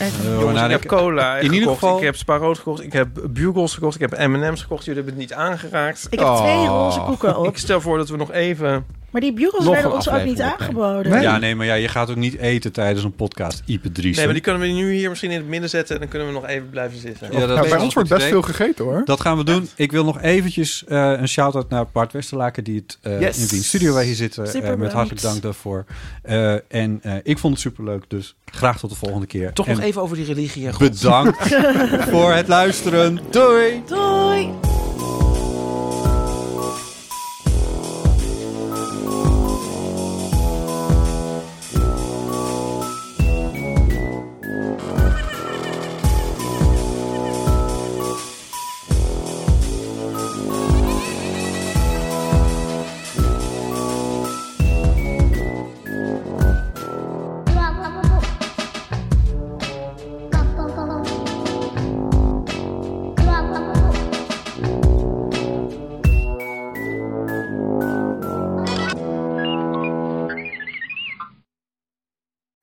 even over die grootse en epische muziektheatervoorstelling. Het 8e leven voor Brilka is een marathonvoorstelling van 5 uur. Koop je tickets voor deze bijzondere theateravond via oostpool.nl.